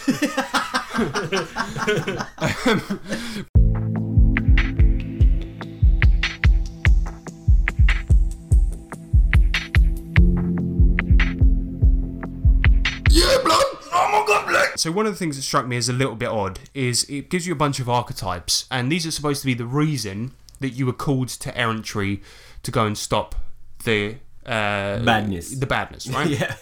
now the the examples I gave uh, f- are straight from the book. You know, clever um, storyteller, village herbalist. That they make sense, right? Because you can make potions. You know, um, weaving the stories. That's going to be important to tell people when you get back Yep. right? Makes sense. But then you've got things like um, impetuous child, uh, pagan witch. I thought the pagans were, were evil, especially a, a witch. I mean, okay, if you're a pagan witch that turned to the good side, fair enough. Mm-hmm. But it doesn't. I mean, maybe some explanation there would would have been handy. But like um brazen pagan. So he just- don't care. Yeah, he's He just like, don't give a damn. yeah. Why would he be called? For badness? Yeah, but uh, no. I mean, why would he be? Why, okay, so like the That's caller. what I mean, he might be a chaotic character that's out to call shit. Yeah, but why would then he be called to to, to, To errant. Uh, Yeah, I do see you know what I mean? Uh, yeah. that- I feel like okay, if if you were a clever um, role player and you you had your your reasons, maybe he's maybe he's um, put up a front To and guys, yeah, he's pretending to be a good guy, but really he's he's, he's actually planting evil. exactly. But it doesn't. Uh, it may, that. yeah, maybe uh, maybe that should have uh, maybe a little explanation or something like that Mm-hmm. would have gone a long way here. But it's just like. So you've been uh, the way it's presented in the book is like now pick your calling. You are a brazen pagan. you have been selected. Walls around like licking antichrist signs and stuff. Yeah, like. and he's just like he's, he's just like just a metal already. yeah, yeah. he's got long black hair. Time to save the fuck all. Wicked. um, right. So during character creation, obviously you can pick new edges and hindrances specific to the Blackwood. For example, uh, new hindrances include bumpkin. Yeah. This character is considered crude and unsophisticated by urban standards. That's all of us. And yeah, exactly. Uh, n- next up Human is standards though. just by any standards. yeah. Um, also enchanted, you goofed around with an elf and or a witch, and now you turn into an animal uncontrollably at inopportune moments. As soon as I saw that, I was like, "That's me. Nick, that's- That's I was me. gonna I'll say, take yeah, yeah, yeah, ignorance all over. all day long." I'd love it if you just turned into a fish or, or Duck. whatever. Oh dear. Just a fish flapping around. Uh, village idiot, that one's self-explanatory. Yeah. Nice. New edges include distracting technique, so you get a plus two to smarts tricks, and your opponent gets a uh, minus three to parry instead of minus two. So basically, you're very good at distracting during combat, which is fucking cool. And actually, if you're playing um, a character that's not necessarily that good at fighting. That might be a good one. If you're, for ha- uh, if you're, example, the clever storyteller, that would be a good one to have. Yeah. Because maybe you're just a uh, you, i- during combat you can be good at making noises or chucking dirt into people. While your mates come in on the uh, on the ambush or something. Yeah. Yep. There's also celebrant, uh, where you belong to a religion and you get plus two to charisma bonuses when dealing with other zealots. Mm-hmm. I, I mean followers. And so that means like when you get to towns, you can sort of get onto your soapbox and Yep. start start preaching.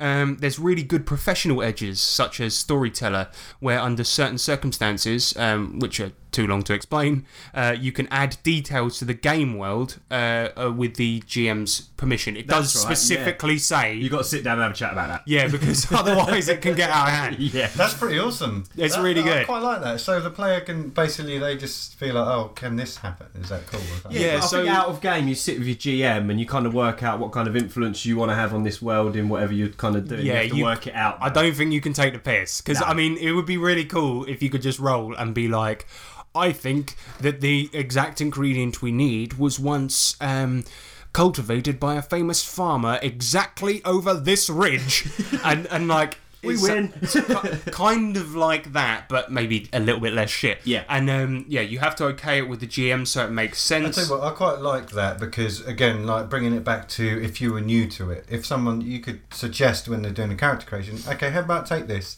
And at certain moments, Gives them a bit of investment. You you can then tell me maybe we can discuss how we want things to go for this section and then it just means that that person who's completely new to it may enjoy it more because they've actually contributed to the story Hmm. that they're playing rather than playing out a story that's been created by just the gm Exactly. I mean, not only to the story, but to the world as well. I think Mm-hmm. Yeah. I think it's spectacular. Yeah, it's that really that cool. is really cool. Um, That's a good smart one. Bit different. Bit Yep. different. I mean, Very, some people yeah. some people might not like that, but I I, I think do. it's kind of cool. Yeah. Uh, if you for- use it Hmm. wisely for this setting, I think it works. Uh-huh. I think it really works. Um, there's combat edges, of course, too, and racial edges. Um, the best one being tree friend. um, plants flex, and bend to aid this character's I Oh, just- passage. sorry, the word flex. I just imagine. Yeah, it's like same here. a sunflower. that just had Yeah. like beefy bicep going. As you walk past, they're like point in the direction Yeah. with all their muscly hats. You know what? Uh, it's the exact same thing I imagine too, and I think it all shows that we're extremely immature. So, yeah, Um, it's, it, yeah, all the plants are like. Macho Beefy Man, Randy, plants. sun, sunflower. Yeah, what it means basically is that um, for difficult terrain, when you're in really thick woodland, um, you don't suffer any penalties. So you can just walk through, and everything just sort of goes ah, and opens up. Moses of the Green. Again, really cool. Oh, Again, that's right up next street. Yep. Ah. Yep. Yeah, man. Um, there's a weird edge called leaf step. So when you use the run action, you gain wall walker. But the sort of situation this is meant to be used in, crouching tiger, hidden dragon. So Yes. that, that's that's what we're talking about here. ya. So That'd you know be- when they're that'd be my fighting, one. they're fighting on the very thin branches and they're standing on it. That's that's leaf step. Wicked. Next, uh, let's talk about the magical backgrounds in this setting. So, there's a number of ways you can gain magic in the Blackwood. First of all, you can gain spells by ancestor worship. Yep. Um, this is where you call on the dead to grant you powers, and you need to come in contact with a new spirit to get new powers. So, every time you want a new spell, you have to come in contact with a new spirit. Cool. And there, I think, i- if I So that recall means you have to do the prayer and, and meet someone rather than just be like, oh, this guy again. Exactly, and if I recall correctly, it's like sort of there's these standing stones that you find out in the forest, which are sort of uh, memorials to uh, like long dead ancestors and Awesome, things like yeah. Mm-hmm. this. And if you find them, you can sort of contact them. Yeah, I really like the whole ancestry thing. It's like you've got to keep a bond with your ancestors of this village, and they can even make you like the crops grow better. And I all think this it's kind of quite good as stuff. well because it, Yeah. it- I'd say it kind of puts um, more of a reason. Uh, it, it makes the player, whoever's playing that, because they have to do this to play more true to the character and think more about the actual role playing aspect of it Yeah. Hmm. rather than, you know, when people try and break the game and all that. They'll just be like, no, I'm. And we've spoken about this in DCC as well. You don't just get magic spells for no, fucking reason. Oh, I've leveled up. I get a new spell out of nowhere. No, Work you- for it. Yeah, you have to work for it, and that that makes sense. I, I like that. Mm-hmm. Yeah, um, the next is Elven Pact, where you bind yourself to an elf. That bad. in exchange for power and protection. For each new power, you have to make a new pact with a new elf and carry a new totem. Oh my god. So Wow. if you have five spells, you got a bag of totems on you, mate. And you've got a lot of elves going, hey, cut it. I need I need you to repay need you me now. Again, that's quite good. So does that say that the char- the totem has to be with you? So you could make a pack Yeah. with like say four hundred, but then you can, only, Yeah. you can only carry obviously if you do long enough campaign to get to that level. But then you can only carry what say I don't know 10, 10 maximum. So but then you have to have them all in your in your backpack and all that. So You wouldn't then get only far. have those Yeah, 10 I mean, spells. you, the the more pacts you have, the more of a fucked bloke you are. Yeah. I mean, And mess you up, Yeah, mate. and Yeah. The, the, the or, or if you if they've called in all those favors, Mm-hmm. you could have. You, I don't know what the pact could be. I mean, it depends on the GM, but Uh-huh. that your your life could be completely turned upside down, or your body, could, depending on what it Exactly, is. yeah, Um, then of course you've got uh, herbalism, Mm-hmm. where you can make potions, balms, and powders. That's pretty self-explanatory. But the uh, rules for brewing the potions are in here too, which are cool and can end up getting you injured for 24 hours if you fuck it decent. up. And that's there's really good. as we've mentioned before, there's unified faith where you get your powers from Oranil Irony. and carry a holy symbol, usually a bell or a pendant. Uh, they all begin with an extra spell called Oraniel's Light slash Osundo's Slumber, and it's basically functionally the same as the Light slash Obscure spell from the Savage Worlds core rules. Um, the last one is Clockwork, which is basically weird science. So essentially, um, it's not really magic, but you can use inventions to do the f- same shit as magic, Got ya. kind of thing. Um, supposedly, the Elder Kingdom has a wealth of advanced technology, and that was something that the Elder King included in the Five Classics books, right? So he essentially wrote in there, "Here's how to invent a toaster. I'm off for 14 years. Bye bye." Bye. Okay, so um, next up we'll talk about the gear. The gear is actually full of really cool new shit. Mm-hmm. So here's a few examples. First off, you've got the antler knife. Nice. It's a pagan weapon, and it's sometimes made from actual antlers, but is uh, more often than not two overlapping blades. Cool. You've got dream bark tea, which makes you hallucinate. Drink this, and you'll be more susceptible to persuasion. So, I mean, maybe a lot of people in the Blackwood know what it tastes like and smells like, but slip it into some regularity, half dream bark, half regular, and then Mm. you go, Are you sure you didn't want to give me that discount on the Antler Life? Yeah, I did. yeah, yeah. You know, we're thinking about it. This is some delicious tea, and yes, I did want to give you that. Sold. Uh, you've got lacquered leaf armor. It's scale mail made from leaves that have been lacquered, so it's light and provides protection. O- okay, so now we're onto the section about the fighting styles in Blackwood. The, the- we're onto the wuxia, Woo, the martial arts. Yes. Hell yeah, How many fighting styles are there? nine, and each one basically embodies a different philosophy. Um, so you've got formlessness of a river, resilience of wood, and the mysticism of the celestial sphere. Um, so, when you fight against a philosophy that rivals yours, you get a plus one on attacks against your opponent. So, there's three, so it's kind of like a rock, paper, scissors thing.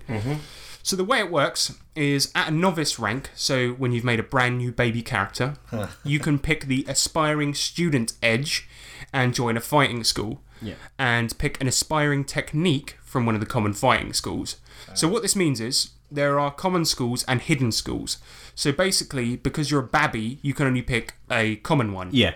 And you can you can pick from a newbie school. So for example, uh, the common school Falcon School will allow you to join if you're both good at shooting and smart enough and an aspiring student. So you have the aspiring student edge. They're the And range when- attack dudes, aren't they? Exactly. So, and when you do, you'll be given the technique Fleeting Worry, Hidden Calm, which gives you flight. Nice. Yeah.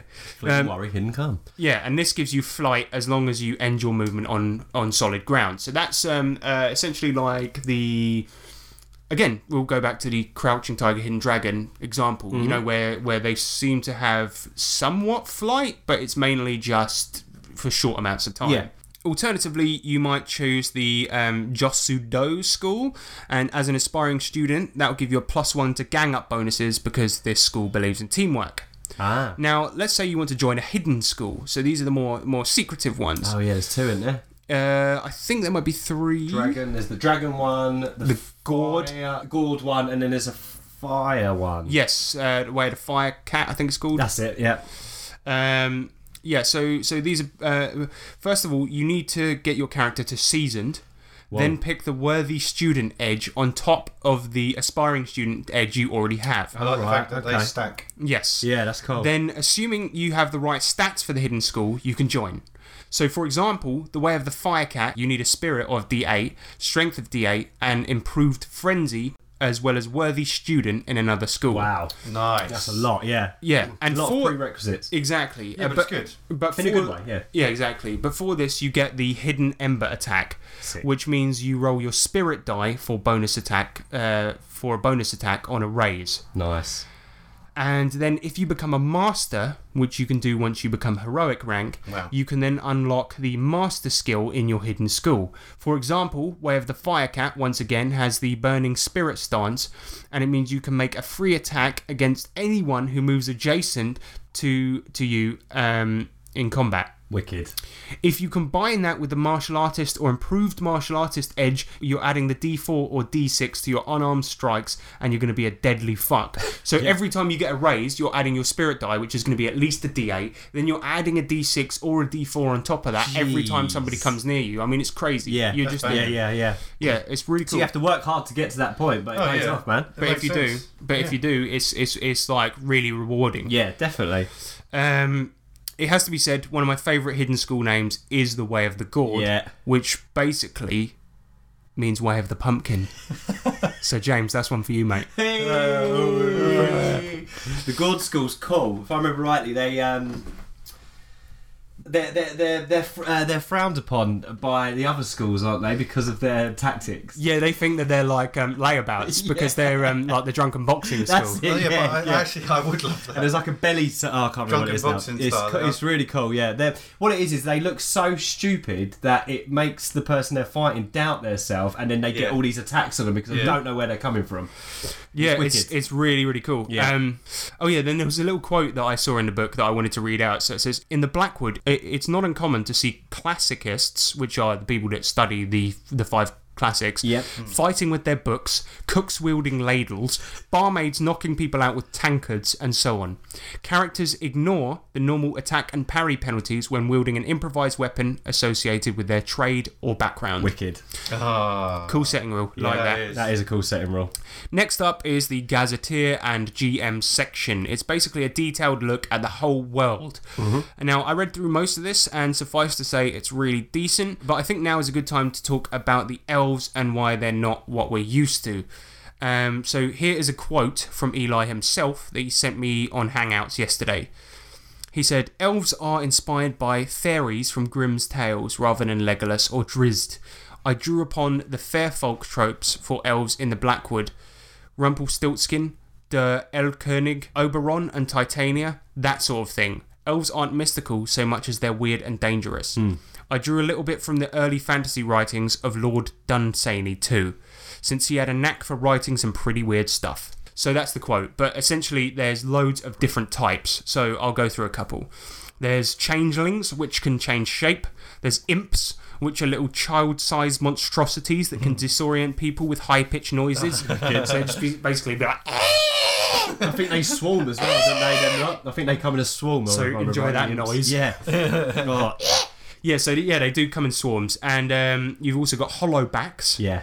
Um, they look human, except they have sharper features upon closer inspection. So the thing is, you wouldn't even know really that you're talking to an elf Yeah. until you really have a good look at Yeah. them. And by then, it might even to be too late. Mm-hmm. But on closer inspection, um, they have a giant hole in their back and Yeah. have hollow wooden bodies. Uh, that kind of creeps me out. I don't know Yeah, why. so- Yeah, it's makes horrible. me isn't feel it? really not like ugh, uneasy. um, and they look very attractive and try to entice people into romantic relationships. so Get this their is clothes how. off. Yeah, yeah, yeah. Well, it's just another hole, isn't it? Yeah. But Everyone's a um, gob. this is how uh, you often end up with um, elf marked. Mm-hmm. Bad times. Bad times. We've got sapling elves. Oh yeah. So you've got you've also got sapling elves who can once in their lifetime give one target an elf mark. So if the target fails on a spirit roll minus three, they essentially become the elf marked race permanently. Oh my goodness! End of story. Yeah. The best of all is the nightmare elf. This sounds the best. Doesn't. which appears to be inspired by more fantastic theories involving sleep paralysis.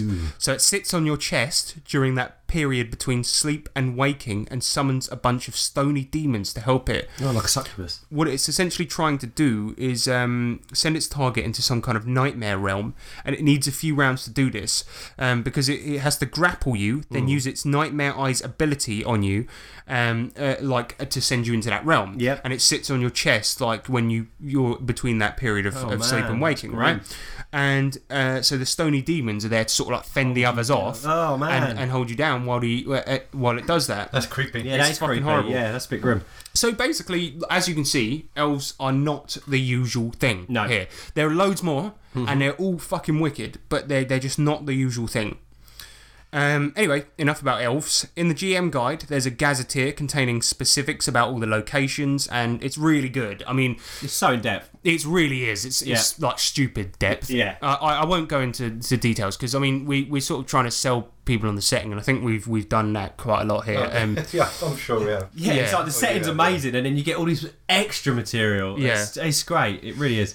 Um, yeah, there's there, and also there's a shitload of adventures in here. Uh, I think there's about ten, isn't Mm-hmm. Yeah, yeah. there? you got like plot point count, uh, plot points. You got all sorts. In there. yeah. So there's there's um, Encounters. there's a, there's a mixture of plot points and Savage Tales, isn't yeah, there? Savage and, um, Tales in there too. Yeah, uh, the, the, the Savage Tales are basically side stories or, or like smaller stories within the world, and then there's uh, plot points which are like sort of like main. for a big yeah. So yeah, to fill in the gap. So you got an overarching kind of big story with lots of points. Then you can just kind of Fill it in connect with all Savage these little Tales. extra bits everywhere, and it'd be like.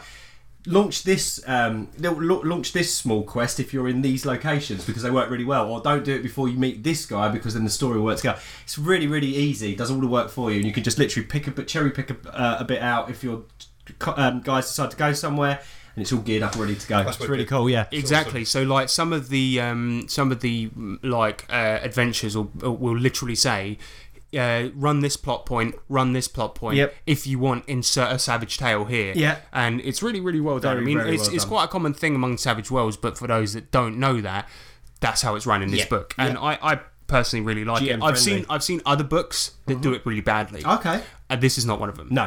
Because I've seen, um, for example, Wonderland No More. Uh-huh. Um, amazing book. Yep. But there's literally a point where it will just give you like half an adventure and go, now do six Savage Tales. And uh, it's just like, it's pretty bad. Yeah, oh, Whereas okay. this one gives you like a couple of suggested Savage Tales that really fit. and will work really well yeah Yeah, and I, I like that. But the Yeah. the main the main one, like the big big adventure, is called The Way of the Elder King, and it consists of nine plot points and concerns the Elder King himself and the struggle between the civilized and the elves. Mm-hmm. And it looks fucking amazing. And having read some of it, I, I really don't want to spoil it, but it gets very high stakes very quickly, and it can st- it obviously concerns the main plot.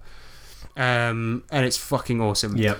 pretty much other than that there's a bestiary that's decent i would probably call it serviceable but the main thing is the abundance of elves obviously that's what you really want that's what you're here for and, Yeah. and it's it's got that um, but we've already been into that and the only thing left to speak about of course is the presentation you guys have had a look at the book I tell you what, I, I quite enjoy it. Like I said, the cover and that is, is very elegant. Um, I haven't had a chance yet to read through it, but it's it's it looks like it's presented really well. I definitely. What I really Yeah, like, I like what, the hardcover what I, version. what I really liked about the, one of my favourite parts of the book is that you've got like the double spread of the world map, and then after that, you've got literally it will then kind of like snapshot into each area and give you a nice rundown of every single area on that map, and it really fleshes the world out. well he i think he's in a very lucky position because you know he's an artist too Oh, okay. well he's specifically a cartographer so he drew the maps himself Ah. Of course, yeah. So- So I've seen some of Eli's maps before actually. He Yeah, drew they're a really decent, cool aren't they? statue once, and it was like a like a map inside a statue. if I well he remember. drew the It's map really for Oh, cool. saga of the goblin horde Ah, okay. So excellent. um, Oh, yeah, sweet, he's man. um, yeah, he's very very uh, very good um, uh, map drawer or or cartographer. he's the real deal, isn't he? I reckon no, the layout is, is, is really impeccable. It's, It's awesome. one of the best that I've seen. Oh, I need to comment on the on the hard bo- on the hardcover, right? Because Harrison's got the hardcover here. I enjoy the amount of lip between hardcover and the pages. I don't know why. It's that good there's, lippage. There's slightly more Yeah. than your average hardcover, but I think it, it's really satisfying. yeah, I don't know why that is. I think that's a drive-through RPG thing, but it's it's really good. I like the I, I like the I like the um I like that it's part black and white, part color. I think it works really well. Blackwood. The only thing is, is that I will say I don't know. Uh, I, I got the standard heavyweight instead of premium heavyweight. Okay. and it's not as sharp. And um, I, I seem to, to I don't know. Some people have have, have me- mentioned that to me Are you talking about beforehand. the print? Yeah, yeah, Yeah. Um, you can see it, can't you? Yeah. So basically, they What do you, what do you reckon? Because I'll, I'll show you another one because this is basically Drive Through RPG have this sort of standard printing service. Yeah. Now this is nothing to do with this book. I mean this is just a little PSA in, in between here. So this is this is premium heavyweight. I'm handing you uh, Winter Eternal uh, for Savage Worlds. That's Ah. premium heavyweight. Now look at that. Now look at the standard heavyweight. It's like um, grainy. they've used a better, Yeah. they've used a better printer. Yeah. Yeah, basically. But No, I mean it's it's not that. It's I think it's the quality of the paper makes it. Oh, go- sorry. Yeah, this is glossy. That's why. and then Slightly and then the soft. other one, the other one, I think makes it. Uh, if you're printing on standard heavyweight, it makes it less defined. that's it. So yeah, it's just the paper But that it, the print. the thing prints is, the, onto. I think that the quality is not that noticeably bad. But no, I think it works well as well in this, to be honest, because it's like all the because it's an old setting. yeah. So and it's it's so infinitesimal that it's not it's not um I don't give a shit. But my point is is that be warned, I think that this is a very, very nice book and I think it deserves premium heavyweight. I think you're Uh, absolutely But I right, yeah. wanted a hardcover, so I went for that instead.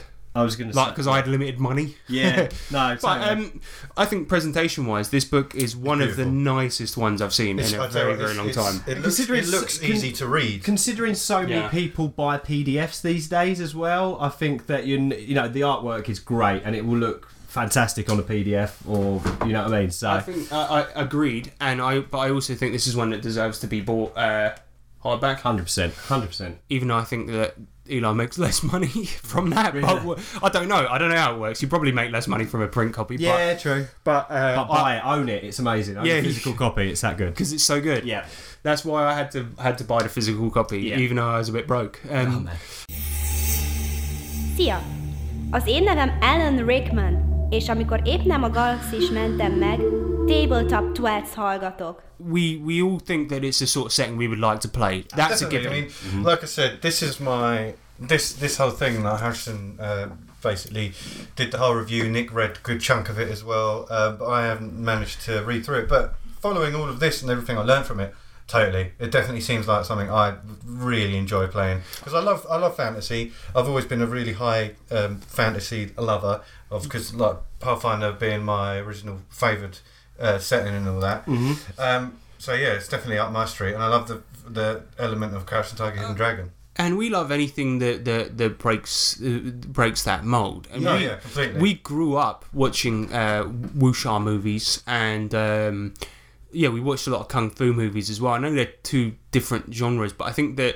Um, considering that you know, as I said before, that wuxia means martial heroes, I think that sometimes the, the genres can bleed into each other a little bit, and uh, you know, it, it, to me, to me, like having martial arts in in that and fantasy, it's like my two favorite things in one Yeah, man. and this sort of brings us on to like why sort of why we love it but also the criticisms as well because we we totally as we said it's something that we wanted to we wanted to run and we absolutely love it because we we love fantasy and we'd seen it done in every which way but not this No. and that's why i fucking love it because you you this comes out the gate and you're like holy shit this feels so different Uh-huh. I think it takes all that inspiration from from the the grim fairy tales, those dark fairy tales, and it creates something that's truly unique. When you're reading this, you're like, I can't believe he's managed to flip it on its head so much that I he's done something that I don't expect. Mm-hmm. But it was advertised as Brothers Grimm meets fantasy meets wuxia, Uh-huh. and I'm like, for something that is so all about the wuxia, all about the martial arts. Mm-hmm. I don't feel as if it has as much Eastern influence as, you I expected thought it, to be. was yeah. going to have. Yeah, I know what you mean. Yeah, definitely. I mean, like, the the, the fighting schools are cool and stuff, but I, I thought there might be more um, fighting dynamics in, connected to that.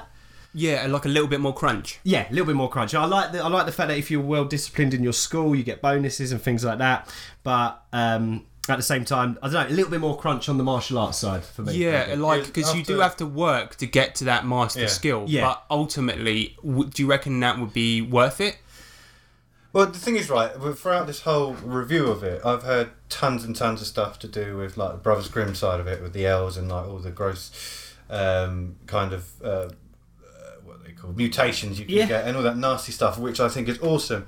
But I haven't heard enough about the wuxia stuff. I mean, there are definitely they're there, but then they're a lot harder to grasp. I don't know if it's kind of on purpose that you know, y- in order to get to that level, like I suppose in sort of true wuxia ways, it's only really the masters and all that that can do that level of fighting. So I don't know if that's the reason. Mm. No, I think what it is is that he focused on um, uh, that kind of stuff. It's probably more prominent within the within the tropes of the storytelling, um, as opposed to um, actual physical things being included in Yeah, there. yeah. And so it's a bit less obvious if you don't know what you're talking about. And I, I, I- the annoying thing is, is I feel that I do, and I still feel like it wasn't it wasn't that prevalent. Okay, And yeah. so so, um, for a book that has massive Eastern influences, I would have liked to have seen, as I said, an Eastern race in there. Yeah. You've got a black one. Yeah. Uh, maybe maybe a more Eastern inspired one would have been cool. Yeah, that'd See, be cool. I know that the Widelanders came to help, but maybe as part of the story, the Widelanders saw it getting fucked up. So maybe n- another race of Easterners. Yeah. Uh, w- that maybe those were the ones that came in and taught them kung fu. I think Yeah, that that that'd be would cool. have been that Yeah. would have been nice. Um, oh, sorry, kung fu martial arts. so, so I think that um, that would have been uh, like a really really nice um, a nice addition. And additionally, I would have liked to have seen some Eastern inspired monsters because Yeah. this this draws on folklore a lot, Yeah. a lot. Like but uh, specifically um, Mm-hmm. like European, right? And I feel like if if you had um, some Eastern folklore because that is fucking creepy. And I- Yeah, yeah, I yeah. imagine that he probably did with some of the elves, right? Uh huh. But maybe more with just the basic monsters too, because mm-hmm. some of the Eastern folklore monsters are fucking horrible. Yeah, a little bit more east. That could be expanded on, maybe with an expansion, and I think we're being picky because you know to give a fair review, you've got to give Yeah. positive and a little bit of negative, And and, there's also- so little negative in there. And but also, at the like, same time, like Harrison said, you know, we grew up watching like wuxia films and that, so and so, so we're as, as really big aware fans, of it. as big fans, then did it push your guys' buttons? Because I'm not so much of a fan of that kind of stuff. I've watched a few films over the time, but but wasn't um, you know that. well, much just so into it. like I just mentioned earlier, from from this review, I just have noticed, like Harrison said, it's not as pre- uh, prevalent as perhaps I would have felt like I would have enjoyed a little bit more. cool. Yeah, and and it was like that. That to me was one of the biggest draws to it. And when when it was like, because to me, what I wanted to play when I got this was not a white guy doing doing martial arts. Do you understand me? Uh-huh. Yeah. Mm. and like that to me. um doesn't necessarily feel whitewashy because it's a fantasy setting. Sure. If it was set in Asia and you were playing a white guy, Yeah, ma- yeah, maybe yeah. then maybe then it would have been offensive. But like this is a fantasy setting, so it's fine. Do what you like, but yeah. my point is, is that, that I kind of wanted to play an Asian dude. Got ya. And I kind of. Yeah, that's just it. And I kind of wanted to be fighting maybe some Asian-inspired monsters, Mm-hmm. giant enemy crab. But my point is, is that like it, it was just yeah, like little things like that. Yeah. um, yeah, irked me a little bit. But then that doesn't take away from the fact that what you do have, it's like Yeah, you- it's it's- crappy. instead of focusing on what it isn't, it's kind of dumb. I mean, it's the same reason that like uh, a lot of people got really butthurt that Oblivion wasn't Morrowind when it came out, and it's like, f- but f- Oblivion's fucking fantastic. Yeah, yeah. Uh-huh. It's like it, it, it's stupid. It's, it's kind of dumb because Blackwood is incredible, and Oh, it is. wh- when we were reading it, we were just like, this is not your typical fantasy, and it's fucking great. I just love Then the first fi- the, the first five pages d- really draw you in. I love the amount of extra contents in there, and like uh, Harrison said, how you've twisted so many things, and it is yeah, it is it is cracking. So Uh-huh. Yeah, so we don't we don't we don't really want to like focus on on what we what we felt was missing. yeah, it's just a little criticism, and by no means is it is it bad because the book is just wicked. I'd still buy the book, E- even if you guys told me that. you- I'd you- still buy the book. well, Mm. you have bought the book. Well, yeah, exactly. Before we had re- reviewed it, but um, no, it's it's it's Oh, very yeah, it's very still- yeah. good. I really enjoyed. I sat down and read a good chunk of it yesterday, and um, I couldn't put it down. I really enjoyed it. Really, really enjoyed it. Well, same here. Yeah, I read I read most of it. The only thing um yeah I didn't probably read through was the uh, was the plot point campaign. I Mm-hmm. read like the start of it um because obviously I'm not going to run it just yet, but Yeah. I, I I intend to run it very soon. Yeah, And that'd I, be yeah, awesome. I absolutely loved it. But I recommend everyone go and buy uh, the Blackwood because. Uh, uh, it's it's brilliant, and Yeah, I We all recommend it. Yes, definitely. exactly. Well, um, so let's give it our usual because we do this every time. Let's give it uh, our usual uh, star rating because we always do this. Always. out of six thousand. So uh, uh, Yeah, yeah. I'm going to give it uh, five thousand seven hundred and eighty-one. James, Yeah, I'll, um, you know some stars. Yeah, I'm gonna I'm gonna hand them hand him some stars.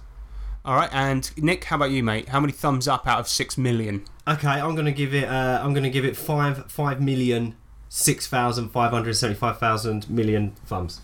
Okay, you've gone a little bit over, but that's All good. right. That's All always right. a good thing. Cool. So um, yeah, But where can you get it from? You can get it from Drive Through RPG now, and that is a print on demand service. Um, alternatively, you can get it from Go to the Woods, find an elf, Go to yes, yeah, make a bond with him, and he'll give you a book. but you will owe him something. Something very bad. Ooh. Um, but next up, we got a little treat for you because we've got Song Fight Mini. Oh, it's back. Song Fight! Okay. s- Like, di- like disclaimer, I didn't realise this was going to be a song fight, I've duped him. I've duped him. and um, also, I No hoodwinked. excuses. I, no, I was working from home, so I was doing this like mid mid working, so probably spent Yeah, so was I. It's no excuses. No, but you always like Shut up. I did it in like Right. ten minutes, all right. I Shut- wasn't proud. So of did it. I, dickhead. All right, mate. All right, look. better than So what I used to be. the reason this is Song Fight Mini is because we've both done these in about ten minutes, and the task was to do a rap song using the poem from the beginning of the Blackwood book. It's called uh, was it called the Ballad of the Ways Margin? Yeah. So first up, um, we're gonna play uh, James's, and Nick, you have to be the judge. You have Okay. to decide which one's better. Cool. Your blood? Don't know. Hold tight, tabletop twats, yeah? Big up the Blackwood, Eli, what's up, what's up? Huh, don't know, don't know. Yeah. Uh. Yeah. Uh. Yeah. Yeah. Beyond the village, there stands a tall hedge to keep the Blackwood at bay. Kept safe from danger, from pagans and elves, if only we followed the way. The way of the Elder King, narrow and true, a guide to law and life. With aid from our ancestors, overhead, we're saved from peril and strife. But there are those who falter, or those who choose to turn from fellowship and order, who want the realm to burn. But if you would stand against these trials, life of errantry calls to walk the way's margin to seek out its fools for self or for us all. Yeah! Big it up! Ballad of the Ways Margin, done no, done no, tabletop twats blood, Blackwood, Eli Kurt, shut up, shut up, your mum. that ending. Oh, wow. Shut up, your Shut mum. up, shut up. You're All right, I'll play you my one next. Very good. We ain't keeping it real, we're keeping it imaginary. It's time for the Ballad of the Ways Margin, motherfuckers. Yeah. Beyond the village, there stands a tall hedge to keep the Blackwood at bay. Kept safe from danger from pagans and elves, if only we follow the way. Yeah, the way of the Elder King. King. Narrow and true, a guide to law and life. Life. With aid from our ancestors overhead, we're safe from peril and strife. Strife. But there are those who falter, or those who choose to turn from fellowship and order, order who want the realm to burn. If you would stand against these trials, a life of errantry calls to walk the ways margin, to seek out its faults for self and for us all. Even you, Chantel, and even you, Paul. Yes, that's right, for all. Yeah. God. So Nick, as the judge, Wow. Oh, they're both shit. No. Um, you're, you're right there. um, oh, it's a tough one. They both got their merits.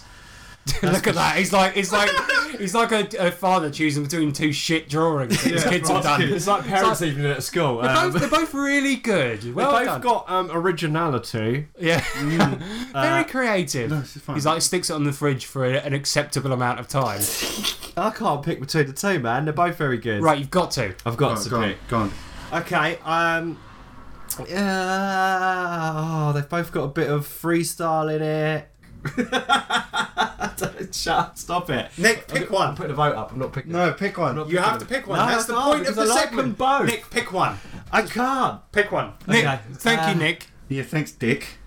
Well done. haven't heard that one before. They're uh, they're both very good, and they're both way better than anything I could ever do. So That's not the point. You're supposed to be the judge. That was the I'm whole a point of this nice segment. guy, we and I spoke just- about this beforehand, and you said, oh, it'd be brilliant when we no- do Song Fight because James will be on it and I could be the judge. That's what you said. It was your idea, and you fucked it up. It's fine. Like, I already said that I, I wasn't proud of mine. All right, If but you no. want to choose, No, it's it's irrelevant because the whole segment's rubbish now. No, all right. No, no, it's no, it's fine. No, don't worry, it's ruined. Right, next segment. Welcome to the Chamber of Challenges. Chamber of Challenges. The Chamber of Challenges. Chamber of Challenges.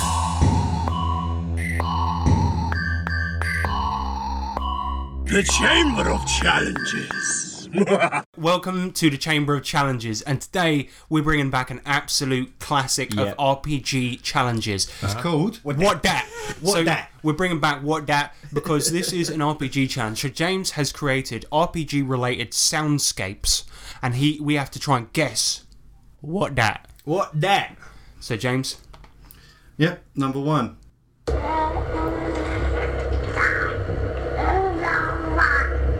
what the fuck? Honey, she's crying.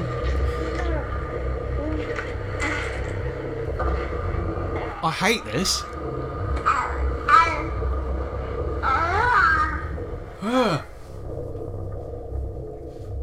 So What the hell was that, James? that's the What that? what that, boy? that was horrible. Okay, so I think it is a orc baby. I think it's a possessed baby. All right, all right. Final answers. Yeah. Yes. All right, you're both wrong. Oh. All right. Good. It's What that then? uh, it's dungeon crawl classics. What because it was dungeon sound, baby Ah. crawling, and the audio quality had um, uh, it had uh, you probably couldn't hear it well actually coming out of a phone speaker, but it was crackly like your classic. Oh, that that's so obtuse. That's so tenuous. Oh my god. oh, I hate you. All right, fine. All right, next one. Yeah, next yeah, One. All right, yeah. next one. Yeah, next one. So think more literal. Okay, we have to get into his mind. Ahaha, not quite good enough. What the fuck? That's Play it. it again. Yep, yep. Shh. Ahaha, not quite good enough. That's a one. That was a dodge roll. I thought it was a critical failure.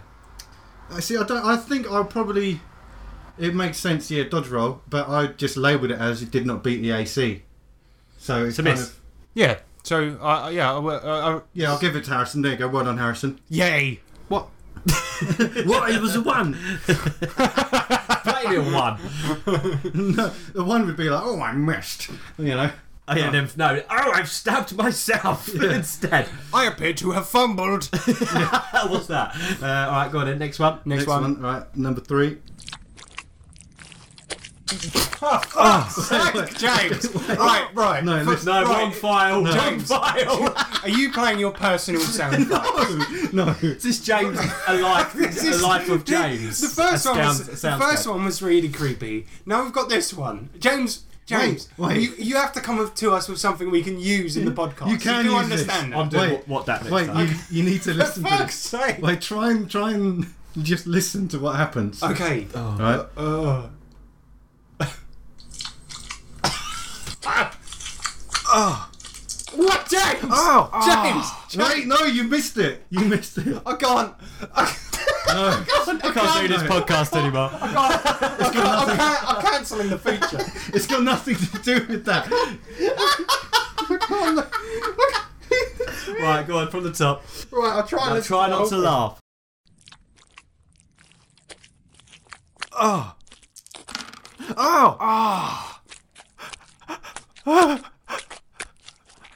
What the fuck?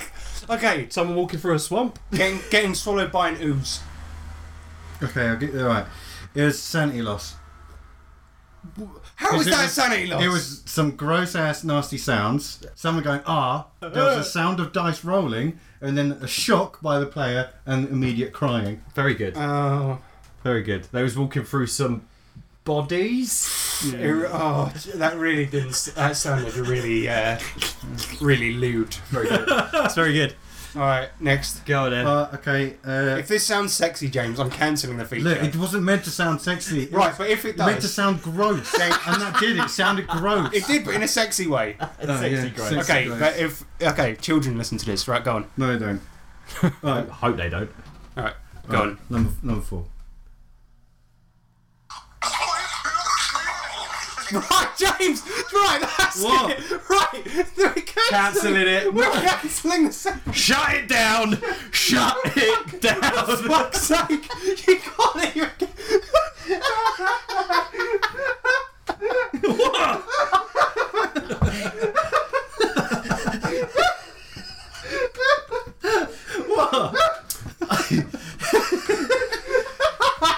It's the wrong memory card.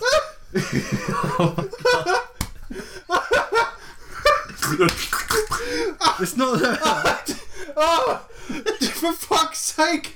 Wh- Why do they all sound like like something really terrible? it's- the phone speaker is not doing it justice. Go on. Look, just shut up and listen to the. I'll go like from the middle. No, no, no. From the beginning. beginning.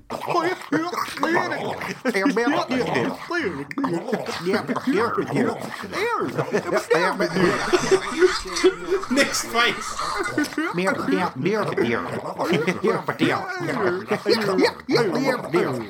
Aliens versus rednecks. Yes, Ah, yes, it was. Oh man, that's good. That's good. Yes. Yeah, because I can hear that. I know alien noises. Yes, thank you. Sorry, Nick, you didn't get a chance to. Man. I could, Nick's face during that was a picture. He, he, he, he looked like that was happening to him. it was scared. Yes. Alright. And the last one. What? yeah, go on. The last one. There you go. This. Go on, Do my bidding for me. Go fight, you stupid little minion. Saga of the Goblin Saga of the Goblin Hordes. Yeah. Yes. Very good. Okay, those are good, man. Okay, Well, you may uh, have single-handedly. Yeah, we, we're cancelling that segment forever. I think it got too porno.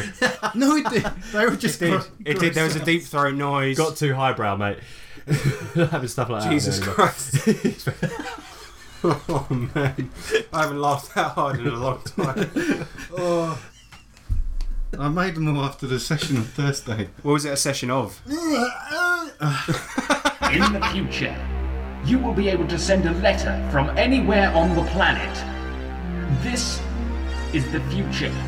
This is the electro letter. All right, so guys, welcome to the Electro Letters, where we well, fuck every time. Where we were. oh, fuck, every time. okay, so w- welcome everyone to the Electro Letters, where we read your mail from the internet. First up, let's get on the emails. We got one from Chris Hughes. Yeah. And he said, just found these new dice to feed Nick's addiction. Jesus. Let's try to describe them. So they look like golf balls. They're which each single dot numbered. Yeah, so it's, I can see that they go up to 205. Wow, a So it's a- D205. Well, there's 217 as well. There's definitely more. So what is this? A D three hundred? no, it's a it's a golf- 1000, it's a- isn't it? It's a golf ball. How many sides does a golf golf ball have? It's a both ball. A both. that classic both ball. No, they, no, this is a D something because I've seen that um, Spoony has this in his dice video Is that it he made. D1000? Oh my god, shut up. It's not a D one thousand. I think it might be a D five hundred. D500. That's Yeah, something like mental. that. Man, that's. oh, I'm gonna have to get that. No, No, I'm not. apparently they really they don't roll because it is essentially just a ball. So you Yeah. just have to wait for the ball to stop. Oh my, you've been. The games would take forever. Roll a D five hundred. Thanks, Chris. So on this episode, we asked for um, those times at the table that, that made you cheer, that made Yeah. everyone stand up and cheer, and those those awesome moments. And so obviously, Owen Lean he sent in an email, and he says, "So Deadlands is a Western game. When you think of the Wild West, you think cowboys, horse riding, cactuses, desserts. I think he meant deserts. I think of desserts. I think of cowboys. You don't tend to think about swimming. No. Unfortunately, in Savage World, swimming is a skill, and if you don't have that skill, you can't swim. Thus, when a party of six of my players went to investigate strange goings on in a nearby lake, and one of them snake eyed their, s- their riding roll, they found themselves in a tiny spot of bother. As our first hero splashed around helpless, another thought quick and chucked a lasso in after them. Success! They caught the drowning man, and with a strength roll to pull them up, Snake Eyes. The current somehow is so strong it pulls him in as well. Cue the huckster realizing if she teleports into the water with another hero, they can each grab one and then she can teleport them all back. Great idea. And the first roll goes great, but with enough power points for the journey home, she has to deal with the devil, and that goes spectacularly badly. the resulting backlash teleports all four of them further into the water. And so the party's British ninja steps up to the plate. Hello. He has no swimming and has no chance at all, making it to them and back again. Unfortunately, he has the code of honor hindrance and there is a woman in danger, so he carefully removes and folds his jacket and dives in. On a D4 minus 2, he rolls a 39. Whoa! 30 bloody 9. This is the moment that we all stand up and cheer. And a roll that absurd, I have to say that he manages to swim out there, tie together a raft of bushes and carp, hoists everyone aboard, and persuades the corralled fish to carry them to shore. yes, that was the best explanation I came up with. I was tired. The party carried on towards their destination and agreed never to speak of this again. Brilliant. I can remember a time when we all cheered. Shameless plug coming. Triple crit roll on our first AP of DCC. Yeah, I mean, we we forgot to mention this in what we've been saying, really, but uh, yeah, for those that don't know, um, we are doing a monthly actual play of uh, Dungeon Crawl Classics. Yep. And Nick got three Three. crit rolls Genuine. in a row. It was amazing. Three separate dice. And it was couldn't have been um, n- needed at a more like intense Oh time. man, and we screamed. I mean, we were doing an early morning game. Your poor wife. I Yeah, think we she- woke her up. she was in bed and she heard us all going. The first one happened, we were like, yes. Yeah. Second one happened, yes. Third one happened, ah! and she, yeah, she literally um, got woken up by it. She was bloody and all. I, uh, I listened back to uh, the AP, uh, obviously, and the, the hairs literally stood up on the back of my neck. Yeah, it's yeah. Such an ex- you can hear our emotion in it. it it's, it's genuine. That was genuine the point emotion. where It's so I, I good. always put like music and sound effects and stuff and Yeah. uh, ambient sounds into those um, actual plays. And that was the point. I just I didn't even bother. I just I just turned the music off because I was like, oh, that's enough already. Um, yeah, man. so cool. Yeah, that was brilliant. Um, What's the next one, Jay? Next one comes in from Richard Walcock from Google Plus. Um, he says, in an official D and D module for Eberron, the PCs entered a large cavern, crossed a walkway over a river of lava, and found a large stone sarcophagus on the other side. Instead of opening it and looking for loot, they tried to shove it into the lava. So I described the adventures Big Bad leaping out of the sarcophagus. It was a huge, mummified half dragon. One of the PCs won the initiative, so he bull rushed the mummified half dragon, got an amazingly good roll, and knocked it off the edge and into the lava. it took a load of falling damage, followed by a load of fire damage, which was then doubled because mummies are vulnerable to fire. Instant kill. Oh no! The players all cheered, and then we had a discussion about why on earth someone would put a mummy beside a lava flow. That's a good question. yeah, uh, I- I mean, they didn't expect somebody to shove it in the lava, though. No, it's to true. be fair. That's Yeah. wicked though. That, That's that funny. sounds That's fun. really cool. Wicked Rich. Uh, and the next one comes in from Tony Fanning. Uh, he says, No, that's lame. Who does that? As in cheering at the table. Yeah. Um, Uh, just that's, kidding. That's another shameless plug I wanted to make as well because if you are a patron of ours, you will make it into the uh, Dungeon Crawl Classics actual play. Absolutely. As evidenced by the fact that uh, Fanning City is the Yeah. name of the city. Absolutely. And it's named after Tony Fanning, who is one of our patrons. We've got one Cutthroat of our Jenkins. Cutthroat Jenkins, who was named after Zach Jenkins. Yeah. Gary McCallum was one of the legendary warriors who was the brother of the Chaos Lord, um, but you guys didn't really get a chance to explore that particular backstory. Oh, we, uh, we, we had Terry Hansen messing everything up. The villager. Terry. yeah, so so um, yeah, thanks uh, Tony for your patronage and uh, thank you for being a city. Yeah, thanks for being Thanks for being a city. yeah. Uh, imagine if that was his really specific fetish and he was listening to it and he's like, oh, I just love to be a city. I've always wanted to be a city. and, and he's listened to it and he's just like, oh my god, these guys. My dreams have come true. best guys ever. He says, "Just kidding. Just a few weeks ago, I was running. The, r- just a few weeks ago, I was running the final session in an almost two-year-long FFG Star Wars campaign set just after The Force Awakens. I had a female Knight of Ren as a recurring villain that had attacked, wounded, and scared several members of the party over the course of the campaign as she hounded their every move across the galaxy. So when three Force-sensitive characters finally cornered her and fought an epic lightsaber battle, one of them losing an arm in the process, that culminated in her being beheaded, the entire table stood and cheered. Even though she wasn't the real big bad, in the final chapter, my players had gotten so sick of her getting away or chasing them away that when she was defeated, it was a much more emotional victory. Awesome. Two like that. year long. So every for two years she was like, ha ha, getting in the way, and in the end they were just like, right, cut her head off. Yeah, yeah. Imagine, imagine like yeah, at the end of every fucking battle, somebody's just like, somebody's just like, rah, and now I'll see you later. yeah, and then they were just like, right, that head's coming That's off. it. That's it. Enough of you, you dumb, you dumb bitch. Yeah, that's awesome. Yeah, Thank you very so well much. done, his players. Yeah. Um, next email we got comes in from Stumpy. New guy alert. New guy alert. New guy alert. He's our new patron, so look up Yeah, him. you're stumping on the old G plus, innit? Yep, and uh, he says binge listening to your podcast up to this episode after it being mentioned on episode number six of You Meet in a Town podcast. Favourite. Was loving hearing proper British humour. It then you started mentioning places I knew. okay, um, I'd driven past the the day before I heard you mention it. I don't remember us mentioning that by name. Did we? Because I thought we. Com- I thought we always never put the name in. I thought. But uh-oh. it's, it's the only game. It's the only gaming shop in the south east. in, in Red Hill. But we often mention when we have bad experiences at our local gaming store. I don't think we mentioned it. Uh He oh. probably Should just just knows blank it it. out. No, he Blank it probably knows. Well, how What does it he know is. that we live in Red Hill? Because we've said that a we million said it. times. Have we? Yeah. And then we It's a said, curry and then shop. we've said local gaming store. Yeah. he's put two and two together. He's a bloody detective, We should, should, Stumpy. we, should Okay, so should I'm going we to bleep omit that, name. And he says, and I've had a few curries from. yeah. that's Remember what we those rumours that found they found half a dog in their freezer? call- No.